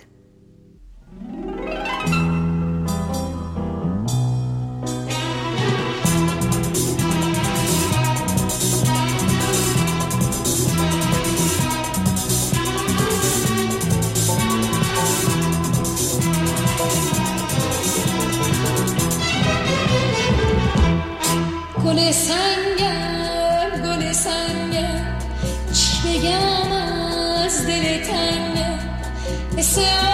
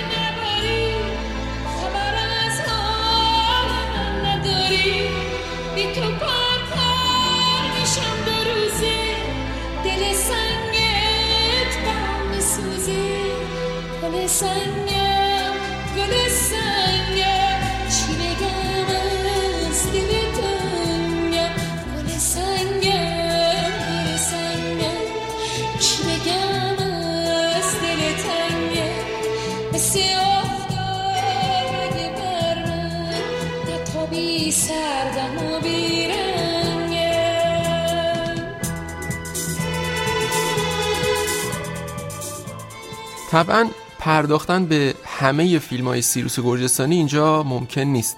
سریعتر پیش میرم و از بین کمدی های زیادی که بازی کرد می‌رسم به ناردون. فریدون حسنپور سال 1394 توی این فیلم یکی از بهترین نقش آفرینی های سیروس گرجستانی رو می‌بینیم. اون در کنار کسی مثل امین حیایی بسیار خوب از عهده کار برمیاد. نقشش توی فیلم پیرمردیه که در آستانه مرگه اما هر بار تا دمش میره و برمیگرده چون توی روستاشون دیگه جایی برای دفن مرده ها وجود نداره. سیروس گرجستانی موفق میشه بین یه کمدی ظریف و جدیت و تلخی ذات داستان تعادل برقرار کنه و حتی توی بعضی صحنه ها موفق بشه کمدی موقعیت داستان رو به خوبی بازی کنه. اینم بگم که سیاوش هم توی این فیلم نقش یکی از جوانای روستا رو بازی می‌کنه و به این شکل پدر و پسر در کنار هم جلوی دوربین میرن.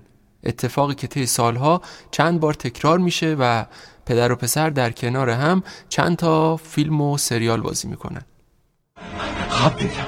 خواب دیدم مردم. مرده بودم. قبل نداشتم. مانده بودم رو دست مردم.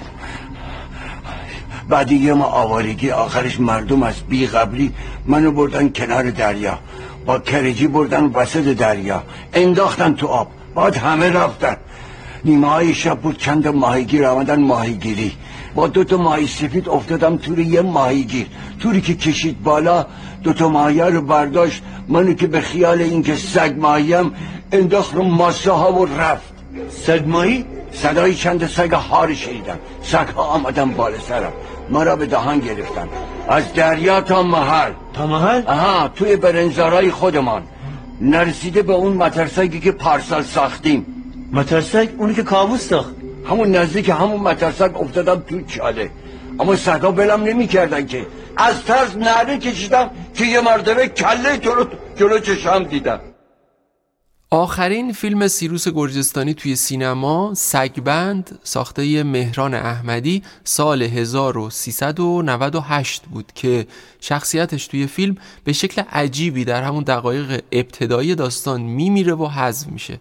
این آخرین کارش بود و پیش از این که فیلم اکرام بشه هم از دنیا رفت. اما سیروس گرجستانی بیش از اون که فیلم سینمایی کار کرده باشه سریال بازی کرده و اصولا محبوبیتش پیش مردم از همین سریال است کارش رو توی تلویزیون از سالهای اوایل انقلاب و با سریالی به نام تلاش ساخته شعاع الدین مصطفی شروع کرد. بعد طی سالهای مختلف سریال های زیادی بازی کرد. مثل تهران 53 سال 67 ساخته هوشنگ توکلی آلبوم خانوادگی ساخته محمد رحمانیان سال 69 هشت بهشت ساخته اکبر خاجویی سال 69 و چند تا سریال دیگه تا می‌رسیم به سریال امام علی سال 70 ساخته داوود میرباقری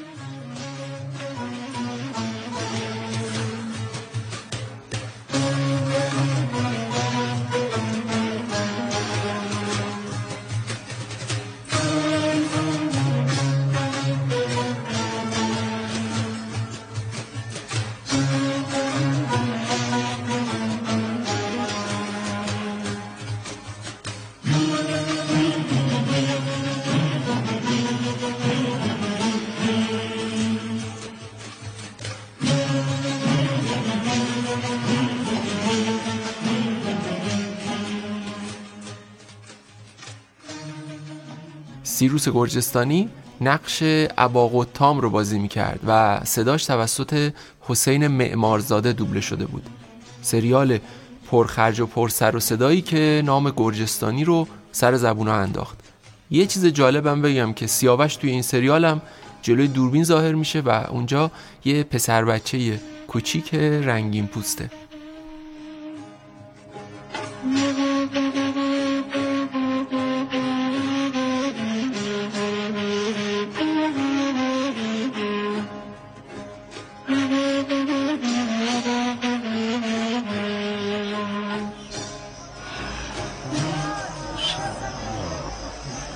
تقبل الله ابا بالاتر از بهشت خدا چیزی ندارد که بابت تاعت بدهد. قصد کجاها کرده ای مومن چقدر نماز می‌خوانی بنده خدا؟ نماز نخوانم چه کنم مجلس. مجبورم انگشترم را بگردانم و به داغ حارسم جگر آب کنم.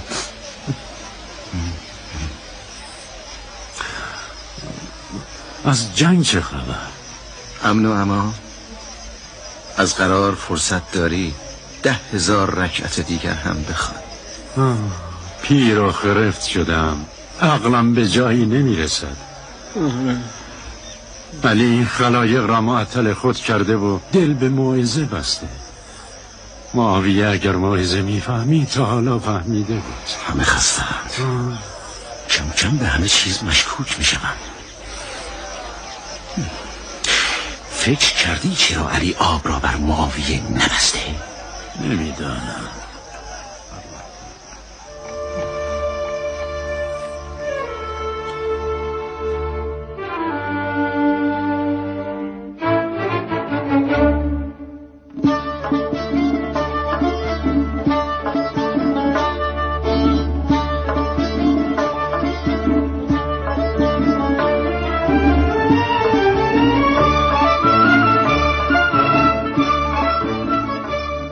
سال 1378 یه سریال مهم توی کارنامه سیروس گرجستانی رقم خورد به نام کیف انگلیسی ساخته سید زیاءالدین دوری نقش مهمی توی این سریال داشت.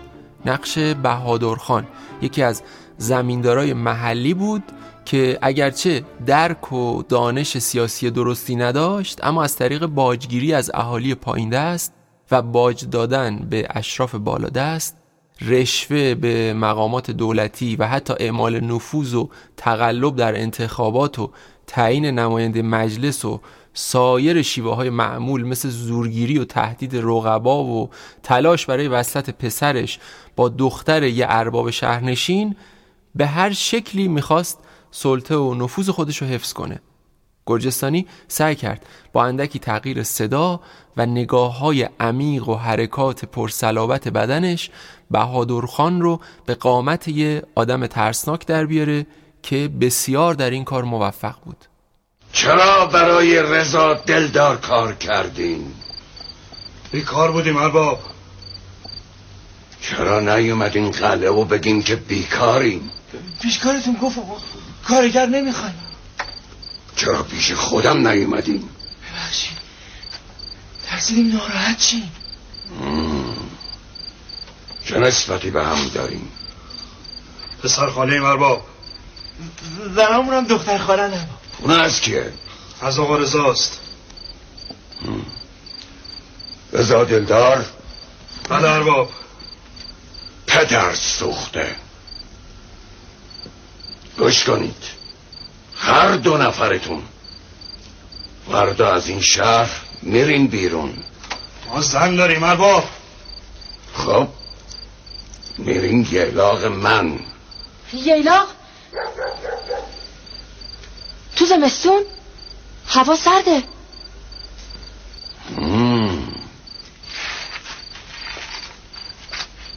همین که گفتم صبح زود. می‌خوام وقتی آفتاب زد اینجا نباشین. در رو میبندین و میرین.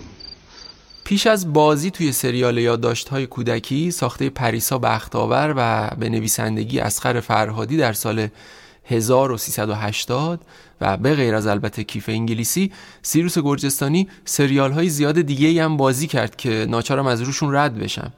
سری اول کاکتوس ساخته محمد رضا هنرمند شلیک نهایی ساخته محسن شاه محمدی زیر بازارچه ساخته رضا ژیان هتل مرزی برومند ولایت عشق مهدی فخیمزاده و چند تا کار دیگه. اینا رو نام می‌برم تا بدونین گرجستانی چقدر توی تلویزیون و در هیته سریال فعال بوده و چقدر کار می‌کرده. انگار با کار زنده بود. اون عروسک های کارگری رو که با اولین حقوقش می‌خره و توی صحبت ها هم شنیدیم که یادتون نرفته. می‌خواسته اولین حقوقش رو به پدر گمشدهش تقدیم کنه. اما وقتی پیداش نمی‌کنه باهاشون دوتا مجسمه کارگر می‌خره.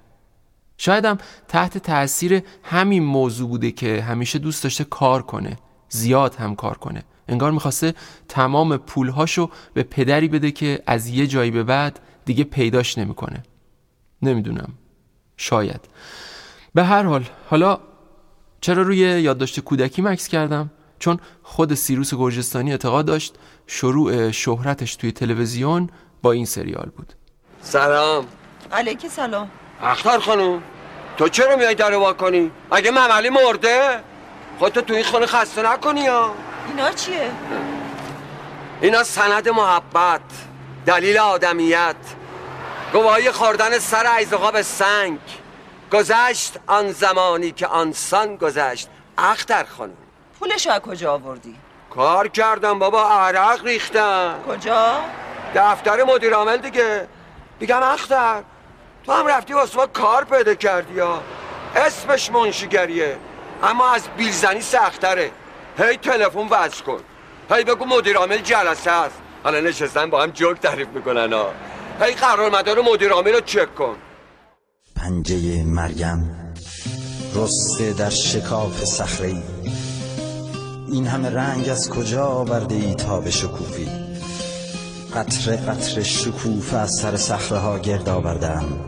از گلبرگ های سرخ دستمالی بافتم تا آفتاب هدیه کنم. هی خوشبختی همش صبح تا شب دویدم من.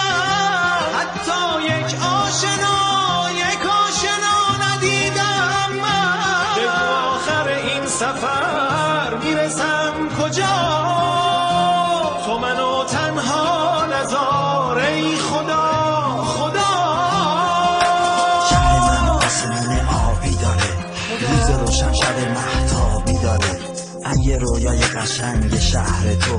بره دست از سر ما برداره. آسمون اینجا خاکستریه. قصه هاش قصه دیو و پریه آدما وقتی واسه هم ندارن اینجا معلوم نمیشه کی به کیه. کی به کیه.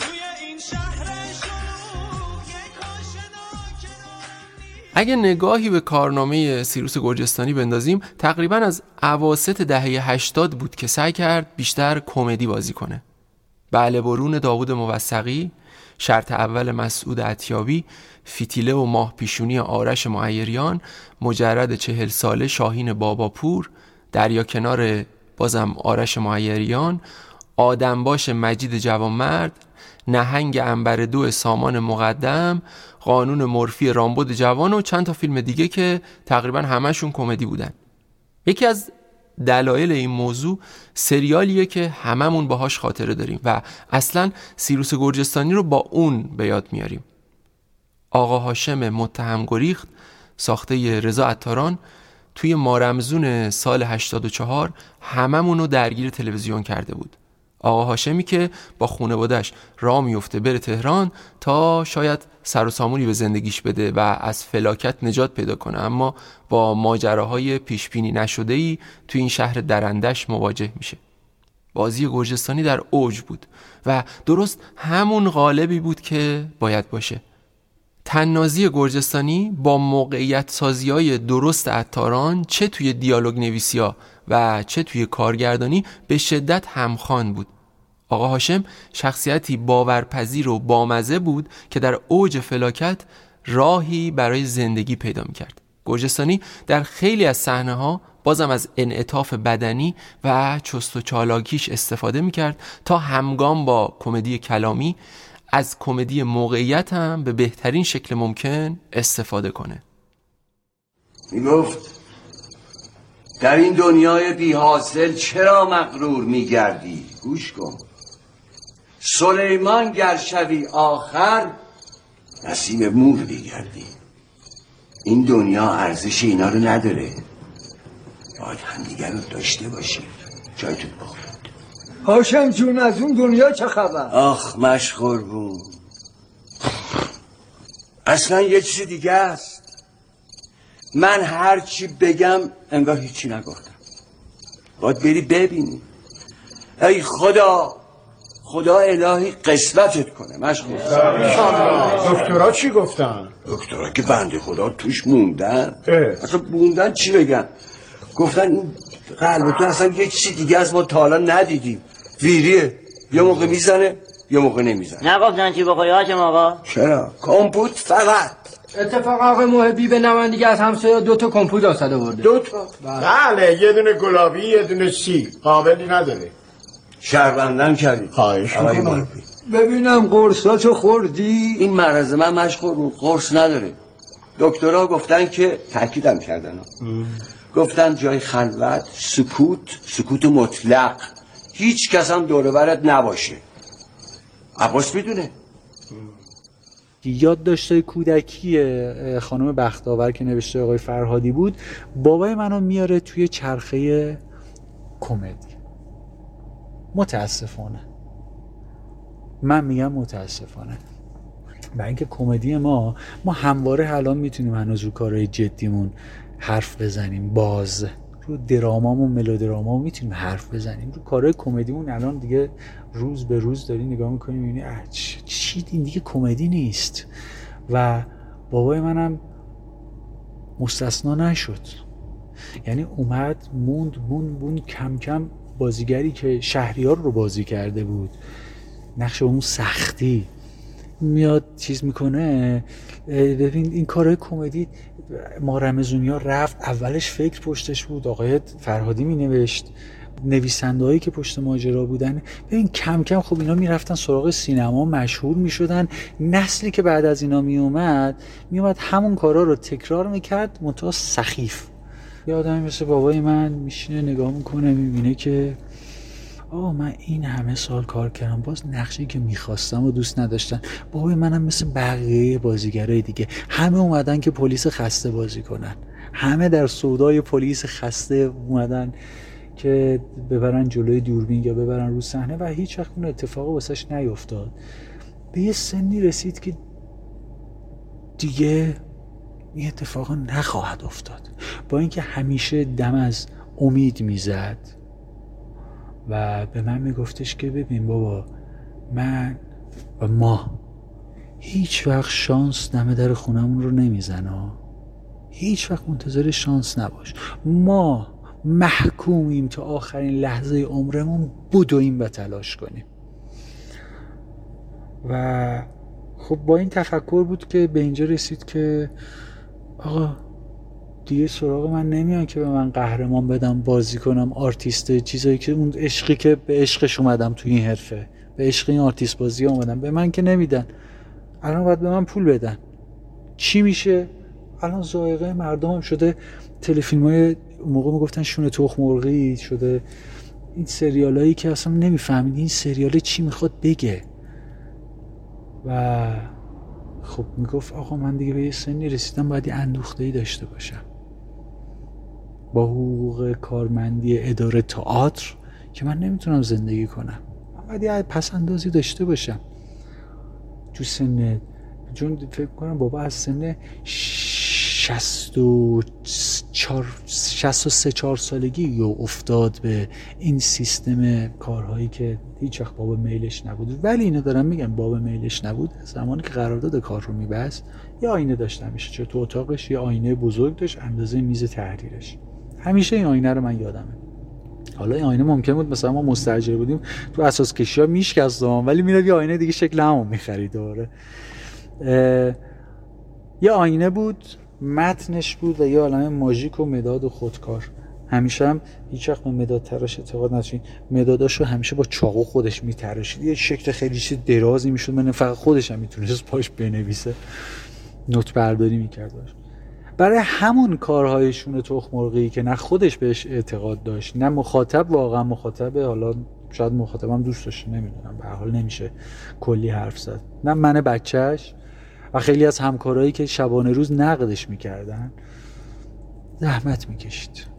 می‌گفت ببین من بابت این کار دارم نون میارم تو این خونه. دارم پول می‌گیرم. خب این پول باید سالم باشه.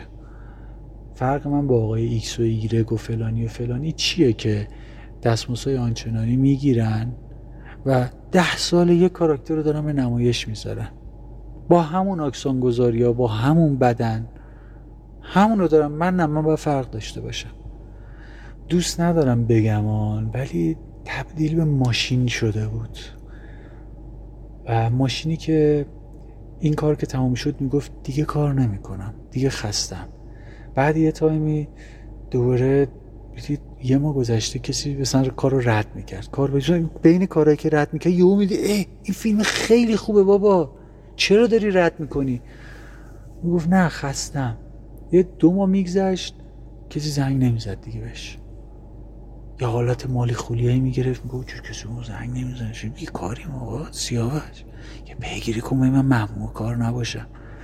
از یه جایی به بعد تبدیل به ماشین میشن و این کلی نمیگم همه اینجوری نیستن. یکی یا حالا عقبش پره جیبش پره وضع مالیش خوبه یا تونسته یه business ی در کنار این حرفه راه بندازه. نه بابای من business دیگه بلد نبود و مجبور بود.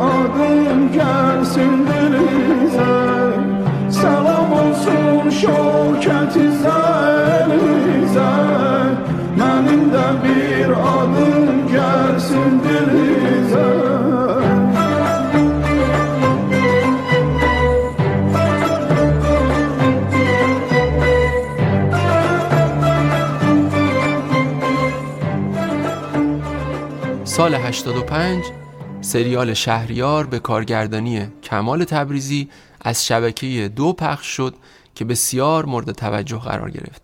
زندگی سید محمد حسین بهجت تبریزی متخلص به شهریار از دوران کودکی تا زمان درگذشت این شاعر پرآوازه خط داستانی اصلی این سریال بود. نقش جوونی های شهریار رو اردشیر رستمی بازی می‌کرد و نقش پیریهاش رو سیروس گرجستانی. این یکی دیگه از اون بیادموندنی ترین نقش های گرجستانیه. هم مخاطب چنین اعتقادی داره و هم خودش. اما دلیل این موضوع از زبان خودش ما رو دوباره برمیگردونه به بچگی های اون. اون میگه درست نقش سختی بود. اما برای من آسون ترین نقش شهریار. چرا؟ برای اینکه شهریار تمام ویژگی های پدر خدا بیامرزم هیکلش قیافش حرف زدنش شهریار بود من در واقع پدرم رو بازی کردم که هر کی نگاه می‌کرد میگم شهریار خوب کار کردی. این اون نقطه ایه که زندگی سیروس گرجستانی و سایه پدری که یه عمر در ذهن و فکرش جا خوش کرده بود با حیات هنریش گره می‌خوره و چیزی موندگار خلق میشه. من همیشه مثل همه روشنفکرا فکر می‌کردم قضیه عشق خیلی قضیه پیچیده ایه خیلی رومانتیک بهش نگاه می‌کردم. اما حالا بعد از خوندن این کتاب روسو فهمیدم که نه اشتباه می‌کردم. ببین همه روشنفکرها اشتباه می‌کنن. در عکس عشق خیلی هم ساده است. اتفاقا همین سادگیشه که جذابه. البته من مثل روسو به عشق دختر وحشی معتقد نیستم ها آخه طبیعت که وحشی نیست. حسابشو بکن. عشق به یک دختر مثل عشق به طبیعت. طبیعت پر از سادگی و صفا و صمیمیته به نظرم تنها عشق همینه. عشق به سادگی. فکرشو بکن. یه دختر ساده عین آینه عین چشمه صاف و بیقل و قشه. متوجه میشه چی میشه؟ یا حواست نیست؟ یکی دیگه از اون سریال های خاطر انگیز سیروس گرجستانی اسمش زن بابا بود که سعید آقاخانی کارگردانش بود و نوروز سال 89 از تلویزیون پخش شد. حتما یادتون هست. البته سال بعدش آقاخانی خوشنشین ها رو هم ساخت که بازم گرجستانی نقش اول رو توش بازی می‌کرد. ولی توی سریال زنبابا علی صادقی بود رامین ناصر نصیر بود مهران غفوریان و محمد کاسبی و البته شقایق دهقان در نقش دختر سیروس گرجستانی هم بود. حالا که به اینجا رسیدیم به نظرم بهتره بریم حرفای شقایق رو درباره سیروس گرجستانی و خاطره از این هنرمند بشنویم. چیزی که در مورد آقای گرجستانی برای من خیلی جالب بود این بودش که وقتی می اومدن سرکار خب خیلی آقای خوشتیپ و خوشپوشی بودن. این خیلی تو ذهن من همیشه مونده و برام جالب بود که خب مثلا همیشه شلوار جین می پوشید و کتای خیلی شیک جاکت های خیلی شیک. کلاهای خیلی شیکی میذاش سرش. میگم اصولا مرد خوشتیپ و خوشپوشی بود. و خب تیپی که توی این سالها توی سریال های کمدی تلویزیون بازی کرد نقشه پدر زحمتکش یه قشر ضعیف بود. و موقعی که لباساشون رو عوض می‌کردن آقای گرجستانی یهو اصلا من این تحوله رو می‌دیدم. یعنی انگار یک آدمی میره توی اتاق لباس و یک آدم دیگه میاد بیرون. و خب نقش ها رو هم که به نظرم واقعا فوقالعاده و شیرین بازی می‌کرد. پشت صحنه حالا وقت آزادی که داشتیم بین صحنه‌ای که می‌گرفتیم هر موقع صحبت می‌کردیم آقای گرجستانی خیلی در مورد خانواده صحبت می‌کرد. از پدر مادرش می‌گفت و از بچه هاش دختراش می‌دونم که سالهای زیادی ازش دور بودن. از اولین تماسی که بعد از سالها با دخترش گرفته که می‌گفت یه چیزی نزدیک ده دقیقه رو فقط هر دو نفر پشت تلفن گریه می‌کردیم که بعد از سالها دوباره تونستیم با هم دیگه صحبت کنیم. حالا به دلایل خانوادگی. ولی میگم این خیلی برای من جالب بود که دائم صحبت خانواده می‌کرد و خانواده خیلی براش مهم بود. یه بار توی سکانسی ما با هم بازی داشتیم توی سریال زنبابا که آقای گرجستانی پدر من بودن مثلا من دختر ایشون رو بازی می‌کردم. بعد آقای گرجستانی می‌خواستن یه تغییراتی تو زندگی آقای گرجستانی که نه حالا اون نقشی که بازی می‌کردن اون نقش قرار بودش که زن بگیره و ما بچه هاش مخالف بودیم و اینا. بعد یه آقای گرجستانی شروع کرد دیالوگ گفتن و اینا که من می‌خوام این کار بکنم اون کار بکنم. من یهو گفتم که خدا مرگم بده و زدم تو صورتم توی بازی. و آقای گرجستانی بداه گفتش که من خرج تو رو ندادم که بری دانشگاه زحمت بکشم خرج تو رو بدم بری دانشگاه که برای چیز به این کوچیکی از خدا طلب مرگ بکنی و تو صورتت بزنی. موقع که فیلم برداری تموم شد فیلم برداری اون صحنه گفتم که جا خوردم. و وقتی که اون دیالوگو بداهه گفتین و اینا. گفتش که بله واقعا بداهه به ذهنم رسید و اگر که دختر خودم هم همچین کاری می‌کرد همینو بهش می‌گفتم. و اینکه اساسا ما باید یک سری چیزها رو برای بیننده فرهنگ سازی کنیم. هر چقدر کوچیک و هر چقدر که به نظرمون نیاد حتی چیز مهمی باشه ولی مهمه. یه حرفی که آقای گورجستانی می‌زد و بهش معتقد بود این بودش که با همه مشکلات زندگی میشه شوخی کرد و شوخی کردن با مشکلات باعث میشه که راحت تر با اون مشکل کنار بیای و راحت تر ازش گذر بکنی. این حرفشون خیلی تو ذهن من مونده و خودم هم خیلی بهش معتقدم و خیلی وقتا بهش فکر می‌کنم.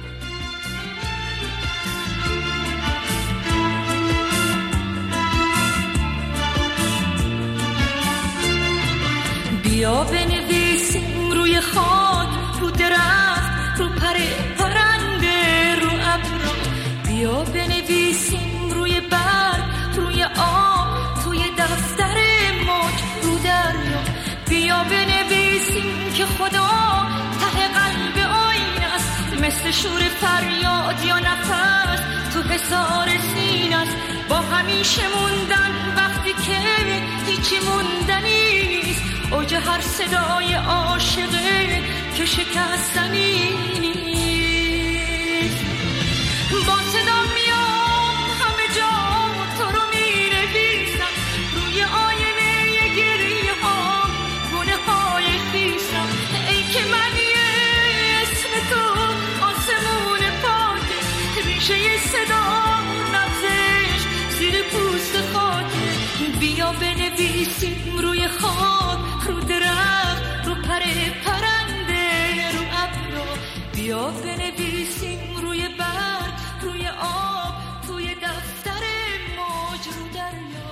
ماه رمزون سال 90 سریال سدونگ سدونگ از تلویزیون پخش شد که علاوه بر سیروس گرجستانی در نقش اصلی جواد عزتی، مرجان گلچین، اشکان اشتیاق و خیلی های دیگه بازی می‌کردن.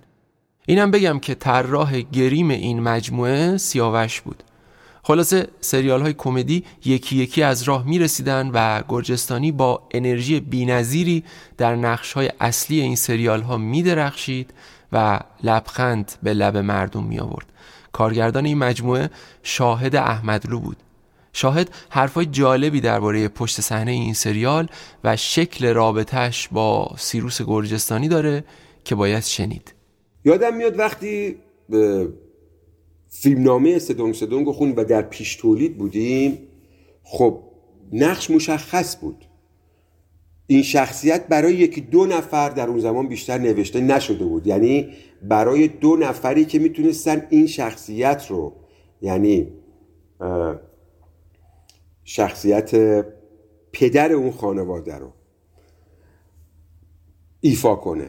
در اون زمان هم در اون زمانه سریال ها دو تا سه تا بیشتر کمدین مشخصی که بتونن این نقشه رو خیلی خوب ایفا کنن نبود. حمید لولایی سیروس گرجستانی فتحعلی اویسی که ستاره پرفروغ سریال های کمدی آن زمان بودن. با توجه به این که من با حمید لولایی دو تا تجربه فیلم سینمایی داشتم خب طبیعتا به عنوان یک کارگردان علاقه داشتم با یک بازیگر دیگه ای کار کنم که هم به تجربیات من اضافه بشه و هم حرکت تازه ای باشه و به تکرار نرسه. پس میمونن فتلی اویسی استاد و سیروس گرجستانی استاد. فتلی اویسی به خاطر کاریزماش به خاطر هیکلش به خاطر فیزیکش و نوع و سبک بازیش یک کم فاصله با اون شخصیت داشت. بنابراین سیروس گرجستانی بهترین گزینه بود که با تعامل در واقع نویسنده کار علیرضا مسعودی گفتیم بریم سراغ آقای گرجستانی. خدا کنه کار نداشته باشه خدا کنه بدون چون به نظر یکی از بهترین هاست. و این در حالیه که من حالا بعد از تیغ دیگه سیروس گرجستانی رو دنبال کردم دیگه. دنبالم کرده بودم. ضمن اینکه ما یک نقطه مشترکی هم بین هم داشتیم سیاوش گرجستانی. پسر استاد که یک طراح چهره پردازی همون فیلمم هم شد که اتفاقا خود آقای گرجستانی هم پیشنهاد و منم بسیار استقبال کردم. بودم چه کسی بهتر از سیاوش؟ که اتفاقا کارش هم به شدت عالی انجام داد یعنی فراتر از سن و سال و تجربهش کار کرد به صورت حرفه‌ای. رفتیم تماس گرفتیم و آقای گرجستانی فیلمنامه رو خواست براشون فیلمنامه رو فرستادیم. خون چند قسمت اولش رو بعد گفت یه قرار بذاریم خودم باش صحبت کردم. من عادتم اینه که با بازیگرایی که خیلی بهشون علاقه دارم و شخصیت های اصلی کارامو قرار ایفا کنن دستیارام هیچ وقت اجازه نمیدم زنگ بزن خودم باهاشون تماس می‌گیرم. هم برای اینکه آشناییم نمی‌ذارم یه واسطه تماس بگیره و هم احترامی که دارم براشون و هم وظیفه خود منه. که با بزرگتر خودم پیش کسوت خودم بدون واسطه ارتباط برقرار کنم که امو سیروس دارم این سریال رو می‌سازم اینه اینه اینه. گفت خیلی خوشحالم اینا فیلمنامه رو بفرست. و یادم دفترمون سعادت آباد بود و اومد. اومد و دیگه نشستی کلی با هم صحبت کردیم. به توافق رسیدیم و صمیمیت ما آرام آرام به جایی رسید که من بهش می‌گفتم هی آقای لی یادم خدا رحمتش کنه واقعا. چون مثلا خب اونم سینمای وسترن و سینمای کلاسیک هم دوست داشت و می‌گفتم اسلحتو بکش لی. اونم یه اسلحه‌شو اینجوری می که دستشو میآورد جلو می‌گفت بگی تخ تخ شلیک می‌کردیم به هم. مثلا باز من چون ایشون بزرگتره بود و احتمال من اول میمردم. می‌دونی؟ ولی بسیار روزای خوبی در کنار هم داشتیم. بسیار صبور و یادمه ببین یک چیزی که از آقای سیروس گرجستانی من آموختم در زمینه بازیگری. آقای گرجستانی شب قبل سکانس هایی که قرار بود فردا بگیریم رو خب برنامه ریز اعلام می‌کنه آفیش می‌کنه. شب قبل می‌رفت برای خودش اون سکانس ها دیالوگای خودش رو کاغذ مینوشت. هر چند تا سکانسی بود دو تا سکانس سه تا سکانس. مینوشت نقش مقابلش هم مینوشت. و برای خودش رو highlight می‌کرد و از روی فیلمنامه حفظ می‌کرد از روی دستخط خودش که من اینو یاد گرفتم. یعنی من از اون به بعد هر چی بازی کردم اینطوری دیگه دیالوگا رو حفظ می‌کنم. هم راحتتر حفظ کردنش یعنی ملکه ذهنت راحتتر میشه. برای اینکه شما خودت دیگه اون دیالوگا رو نوشتی و همزمان با اون نوشتنه میخوندی. و اینو تا می‌کرد دو تا تا می‌زد همیشه جیبش بود. و اون می‌شد حافظش. و اون بود تمام رجعتی که قرار بود برای اونه و حالا در کنار اون کاغذ آچار که باز اینم من یاد گرفتم ازشون نکاتی پیشنهاداتی انتقاداتی که وجود داشت برای اون سکانس رو کنارش ریز می نوشت مثلا می‌گفت شاهد بیا ببین اینجا مثلا می‌خواد اینو بگه. من اینو نوشتم. این چطوره؟ این چطوره؟ این چطوره؟ همه چی باید براش مشخص می‌شد. مثلا یادمه ما خب توی در... توی درخونگاه فیلم برداریم. درخونگاه خب یه محله شلوغ پر رفت آمد و پر از قلدر و قلچماق و اینا هم هست. و فیلم برداری کردن در اونجا خیلی سخته. و ما دو تا لوکیشن اصلیمون که هم نونوایی بود و هم خونه خانواده عشقی توی درخونگاه بود. و اینم عمدن من خودم انتخاب کرده بودم که فیلم از اون حالت های معمول و رایج اون سریال های اطرافش ساخته می‌شد البته منهای کارهای آقای عطاران در بیاد و به جنس اون خانواده نزدیکتر بشه. کارمون رو سختتر کرده بود. اما خب تاثیر زیادی گذاشت. بنابراین که یادمه من مثلا یه صحنه که می‌خواستیم توی اون کوچه ای که در کنار مثلا نونوایه بود فیلم برداری کنیم واقعا هزار نفر آدم جمع می‌شدن. این موتور اینا.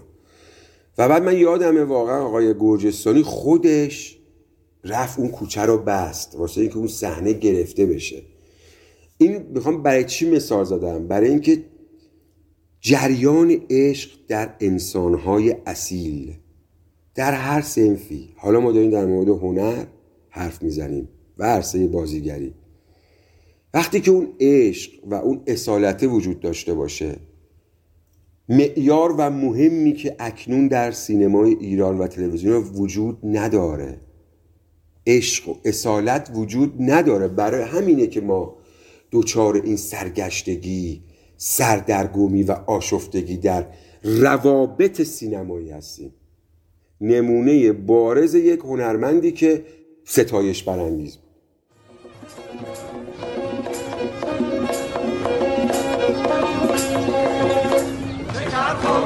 به چه کتک خوردم و با چوب فلک خوردم و خوابیده دمر خوردم و کم خوردم و پر خوردم و جا خوردم و تا خوردم از زمین و هوا خوردم باخ باخ چه کلک خوردم از بس که تگک خوردم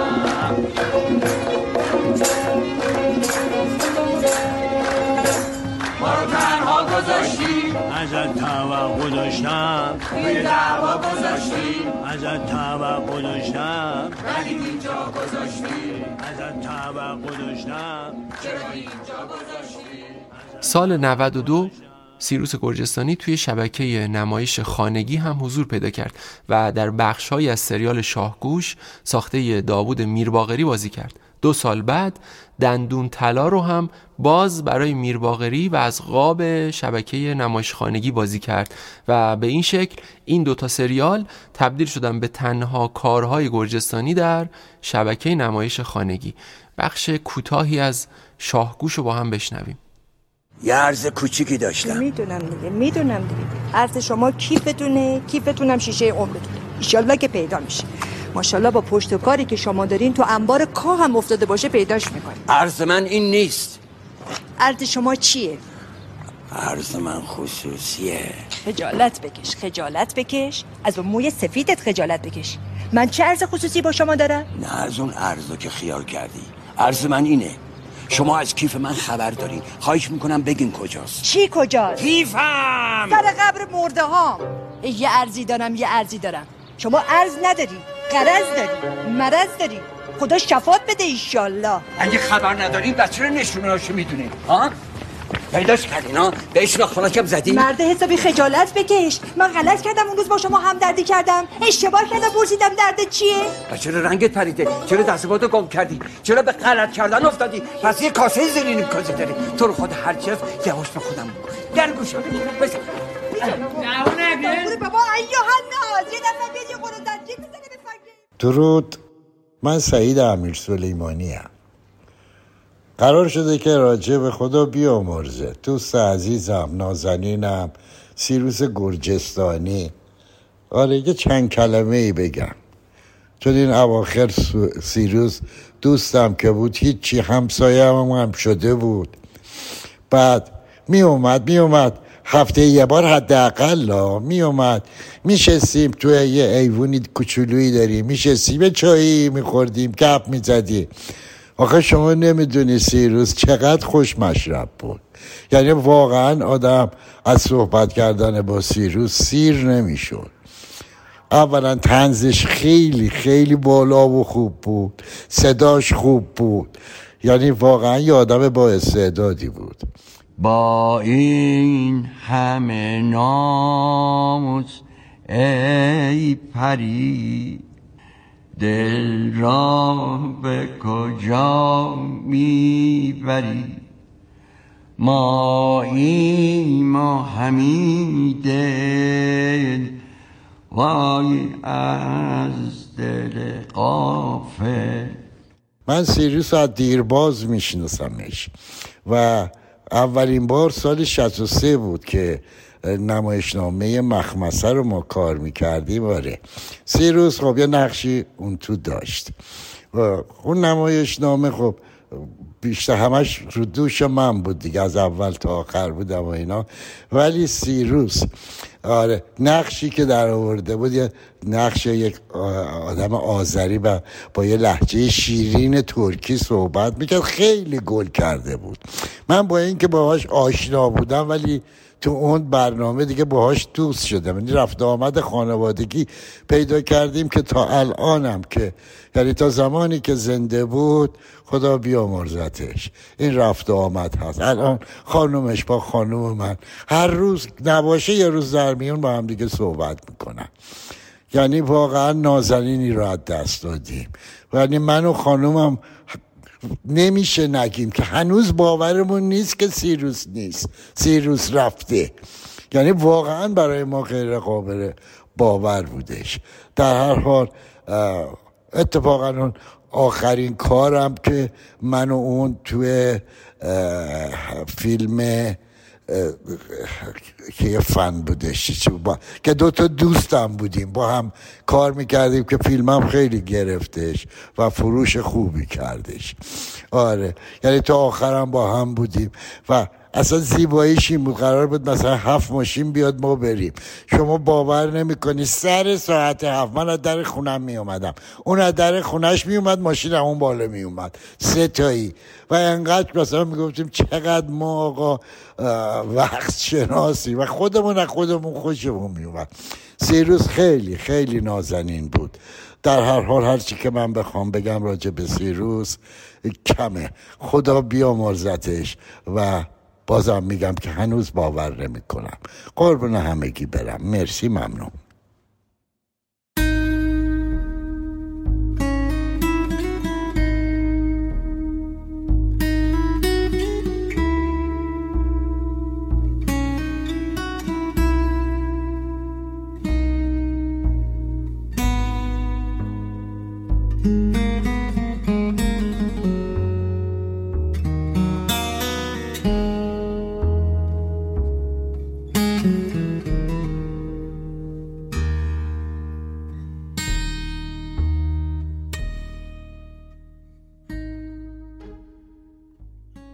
سال 99 آخرین حضور سیروس گرجستانی جلوی دوربین بود.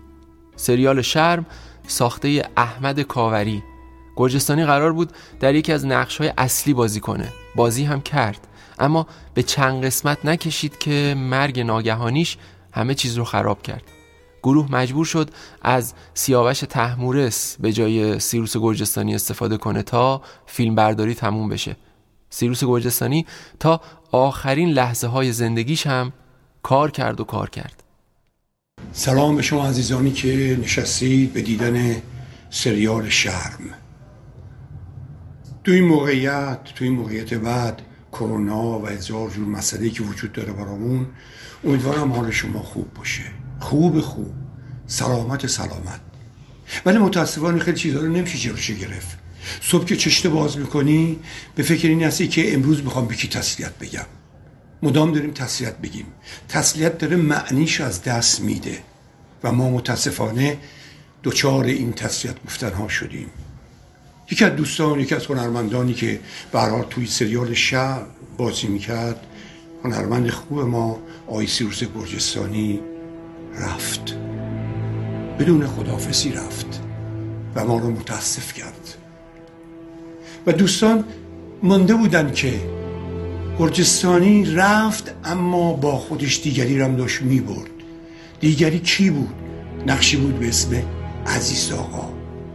ایداد عزیز آقا مونده بدون سیروس. دوستان آمدن به من گفتن که بیا این عزیز آقا رو زنده کن. یک بار دیگه از زیقا بلنش سر پا بشه. من دلم نمیمد. اما به حال مجبور شدم. مجبور شدم بیام و عزیز آقا رو به یاد هنرمندمون زنده کنم. امیدوارم من رو بپذیرید جای عزیز آقا. متشکرم. سریال آخر سریال شرم روش پیشنهاد شده بود. گفتش که من نمی‌خوام کار کنم. من راستش بخوای مقصر می‌دونم خودم چون فیلم نامه رو من خوندم. خود بابا فکر کنم دو قسمت سه قسمت خوند گفت میشه تو بخونی. خوندم گفتم بابا قصه قصه بانمکیه نسبت به این کارهای تلویزیونی که داریم می‌بینیم یه درام خیلی بانمکی داره و بانمک منظور خندهدار نیست. یعنی که خوبه. در اومده. و اینکه نقش تو هم نقش عزیز آقا بود اگه اشتباه نکنم. نقش خیلی جذابیه. و رفت رفت قرارداد و بست. منتها باید بدونیم دیگه. ما متاسفانه حرمت ها رو اشتباهی داریم می‌ذاریم تو این حرفه و بابا سر این کار گله داشت. می‌گفت اینا با من قرارداد بستن. خودشون اومدن با من اینجا قرارداد بستن. می‌دونن آقا من جاجرود زندگی می‌کنم تو شهر زندگی نه تهران زندگی نمی‌کنم از شهر رفتم. می‌دونن من هفتاد و خورده ای سنمه. و خب تو وقتی که داری با من قرارداد میبندی با این آگاهی داری قرارداد میبندی دیگه. چرا توقع یک جوون 20 ساله رو از من داری سر صحنه؟ که دوازده ساعت full time توی گرما کاپشن تن من باشه. سن دیگه. من دو روز نه دو روز نه. اون شبی که بابا حالش بد شد از دو روز قبلش سر صحنه حالش بد بود. فکر می‌کردن گروه فکر می‌کردن گرما زده است و اینا. بعد اینا رو روایتی بود که خانم گودرزی می‌کرد. می‌گفتیم بهش سیروس کفشتو در بیار برو تو چمنهای خورده را برو. بذار پات خنک شه و اینا. ظاهرا اونجا حالش بد میشه و میگن زنگ بزنیم اورژانس میگه آقا بگیرین این پلان تو به این لوکیشنه تموم میشه امروز اینو بگیریم؟ میگن آره تموم میشه. بگیر بگیر من دیگه فردا تو این لوکیشن من آفیش نکن. و دقیقا همون نگو بابا اونجا سکته رد کرده بود سکته قلبی رد کرده بود میاد خونه. من یادم با خانومم رفته بودیم خونه بابا اینا و یهو بابا خیلی تو خودش بود. اصلا یه بابایی بود که اصلا من نمیشناختمش. واقعا نمیشناختمش اون شب. بابا همیشه خدا به من قول می‌زد آقا زن گرفتی که گرفتی. شام و نهارتون باید تو خونه من باشه. شما همسایه بودیم من تای کوچه زندگی می‌کردم بابا سر کوچه. گفت شام و نهارتو بیا اینجا. نه اینجا یه بوق بزن برو. من به خودم گرفته بودم که از دست من ناراحته که مثلا این سه چهار روزه نرسیده بودم برم خونهشون نرسیده بودم به سر بزنم و اینا. یهو غذا داشتیم میخوردیم پشت میزم نرفتیم غذا بخوریم. همونجا که نشسته بودیم جلو تلویزیون نشستیم غذا رو خوردیم. بابا بشقاب خودش و بشقاب مامانو برداشت رفت تو آشپزخونه. عادت داشت این شیر آب و میگفتش دم موشی. خیلی باریک باز می‌کرد. می‌گفت شیر آب آب نباید هدر بره. این باز کنی چی میگه تانکر می‌خوای پر کنی؟ دو تا قاشق می‌خوای بشونی اینو باز کرده بود. دقیقا الان دارم واسه شما میگم.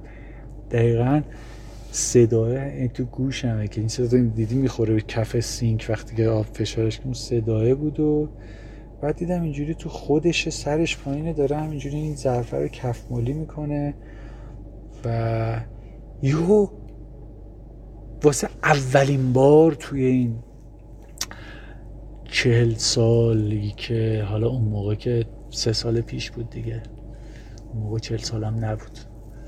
الان چهل سالم شده. واسه اولین بار یهو پیری بابام رو دیدم. تا حالا ندیده بودم.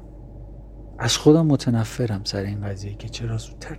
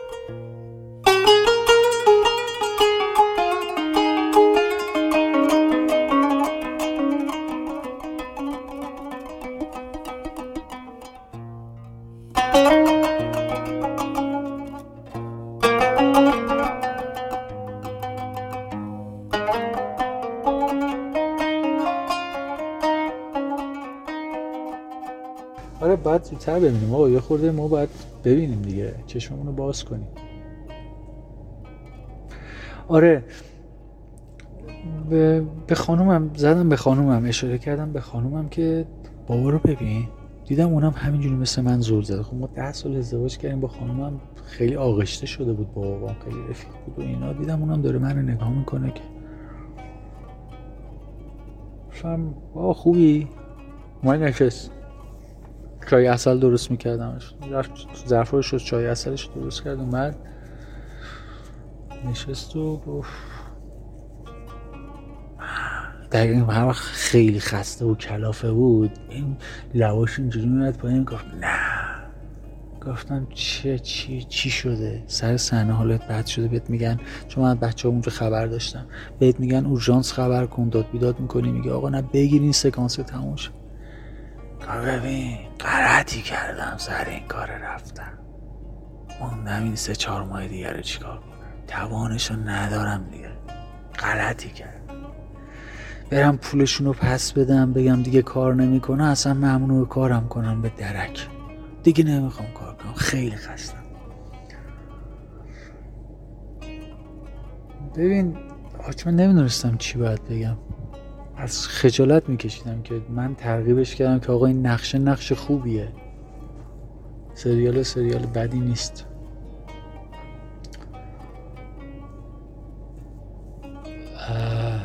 رفتم خونه. ساعت زودم رفتم خونه. ساعت یازده شب پیاده رفتم دیگه خونم تای کوچه یازده شب بود تلفن زنگ خورد که مامان گفت سیاش بیا این بابا تو به زورم شده با دعوام شده باید ببریمش بیمارستان.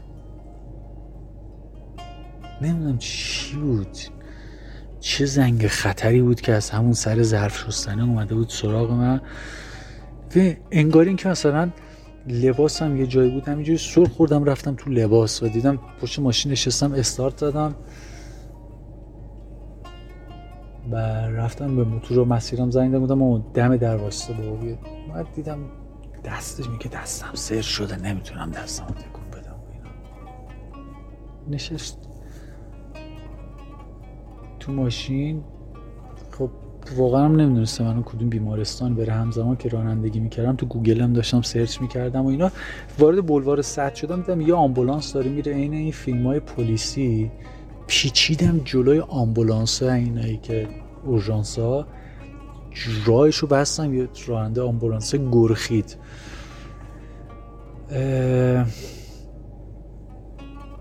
بهش گفتم بیا پایین و تا بابا رو دید دیگه از من سوال نپرسید. ای آقای گرجستانی اینا ریختن ما ماشین دیگه جفت دو ماشین آوردیم تو حاشیه جاده. چی شده و فلان و اینا خودشون از رنگ و رخ بابا فهمیدن یه اتفاقایی افتاده. منتها نامردا به آدم نمیگن که آدم یه خورده جدیتر بگیره ماجرا رو. حالا نمیگن که هول نکنی و اینا. یهو بابا هم قاطی به من فوش می‌داد که آقا چرا اینا رو نگه داشتی؟ رفتیم توی اصلا یه سریال 90 شبیه خود اینا. هی منو داد بیداد که آقا اینا رو رد کن برن داریم میریم دکتر دیگه. تو همونجا تو آمبولانس لخت کردن بابا رو و این نوار قلب و اینا رو گذاشتن و اینا. خود آمبولانسی گفت هیچی نیست. به آقای گرجستانی OK OK OK. بابا گفت OK فلان برگردیم بریم خونه سیاش به من چشمک زد آمبولانسیه. بابا من گفتش که من صبح آفیشم. آخرین روز این location ه. زهر من ازش خلاص میشم دیگه. تو این لوکیشن و با اون لباس کاری ندارم دیگه. من ساعت یک نصف شب بود بابا دقیقا ساعت 6 قرار بود سرویس بیاد دنبالش. یک دیگه حدودا نه. آره دیگه دوازده دوازده اینا بود. من شماره دستگاه کارگردان رو داشتم برداشتم زنگ زدم جواب نداد خواب بود دیگه صبح زود آفیش بودن. مسیج دادم که داداش چه بخواین چه نخواین بابای من فردا نمیاد سر صحنه. الان داریم بیمارستان. یک آنژیو ساده بود و قرار بود یه آنژیو خیلی ساده بکنه خیلی آنژیو دیده بودم دور اطرافم. آنژیو هم کردیم و دکتر گفتش که جلو خود من به من و بابا گفت بابا گفت دکتر من باید سر کار. تعهد دارم. دقیقا هم, هم با همین دیالوگ گفت. یه جوری سیخ بزن تو این رگام. این کاره رو بتونم تموم کنم سر پا باشم. دهن من سرویس شده سر این کار. و ببخشید من با این چیز دارم حرف می‌زنم ادبیات حرف می‌زنم. حال اون روز رو دارم تعریف می‌کنم. چون دقیقا با دیتیل جلوی چشممه. دکتر به بابا گفت که آقای گرجستانی شما فردای آنژیو به جای سرکار برو قله بزن. منظورش برو نوردی کن. آنژیو انجام شد و به من به دکتر به من بیمارستان گفتم فردا مثلا 9 صبح می‌تونی بیار بابا رو مرخص کنی و گفتم اوکی تا ساعت نه نیم شب بابا بودم تو بیمارستان شامش رو دادم نشستیم با هم دیگه شام خوردیم و کلی گپ زدیم و به من گفت ببین اینا نمی‌فهمن ها میگن نه تو کاری نداشته باش تو هشت بیا. بیا من نه بیمارستان بعد بیمارستان خیلی بدش میبود متنفره بود از فضای بیمارستان. و تو هشت بیا نمی‌دونستم آخرین باره که داریم با هم دیگه حرف می‌زنیم.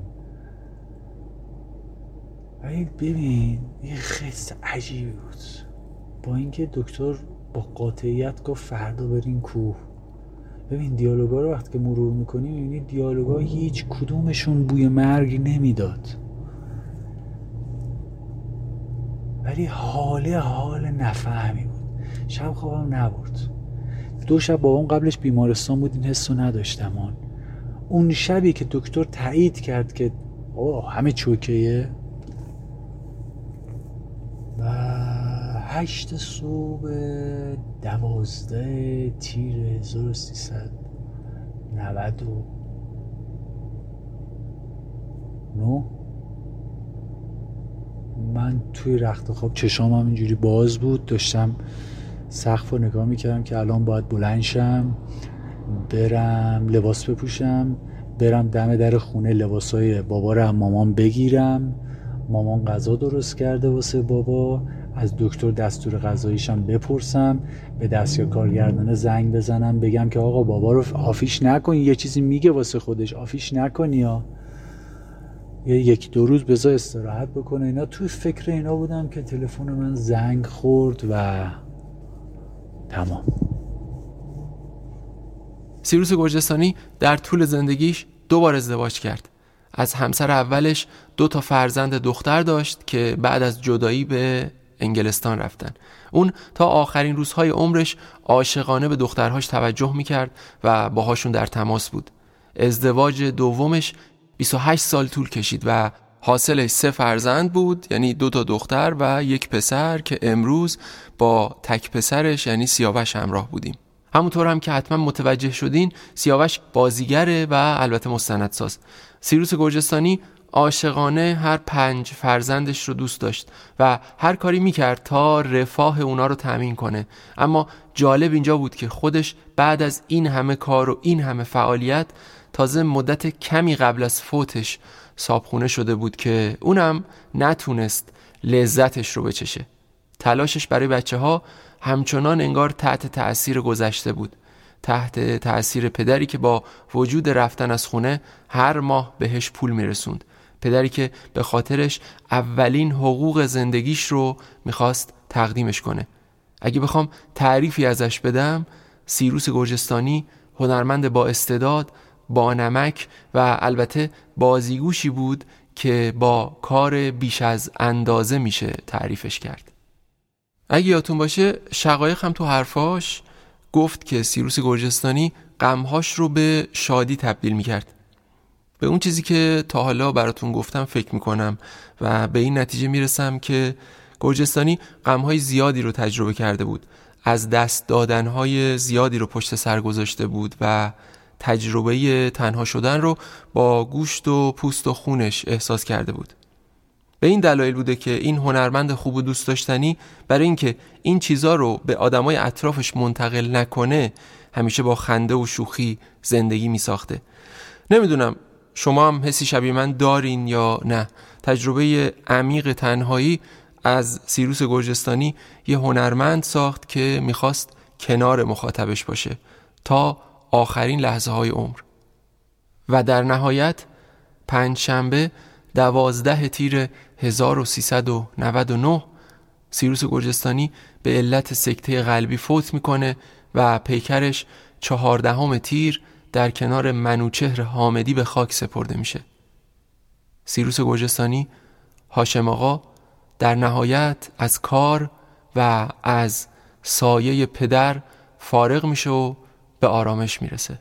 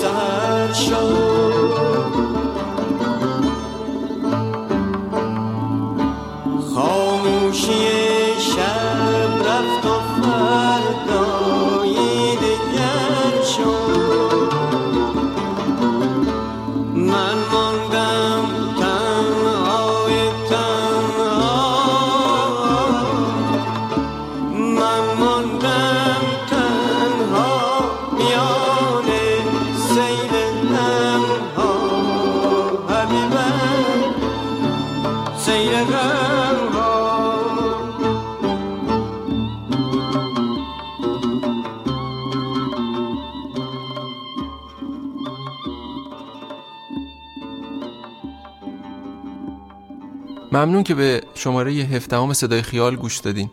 نظرات خودتون رو برامون بفرستین و بنویسین چون باعث میشه که صدامون بهتر به گوش شما برسه. مدیر پروژه شاهین شجری کوهن سردبیر و نویسنده دامون غنبرزاده کارگردان هنری بهناز اقبال صدابرداری و تدوین احسان آبدی استودیو رود موسیقی تیتراژ علی زاره مدیر روابط عمومی و تبلیغات محمد محمدیان. با تشکر ویژه از سیاوش گرجستانی سحر ولد بیگی نیما فلاح شقایق دهقان شاهد احمدلو و سعید امیر سلیمانی. همچنین از کمند امیر سلیمانی هم ممنونم. و در نهایت بازم از سینما کالا ممنونیم که این شماره هم در کنارمون بودن و ازمون حمایت کرد کاری از فیلم امروز به همت عباسیاری هوشنگ گل مکانی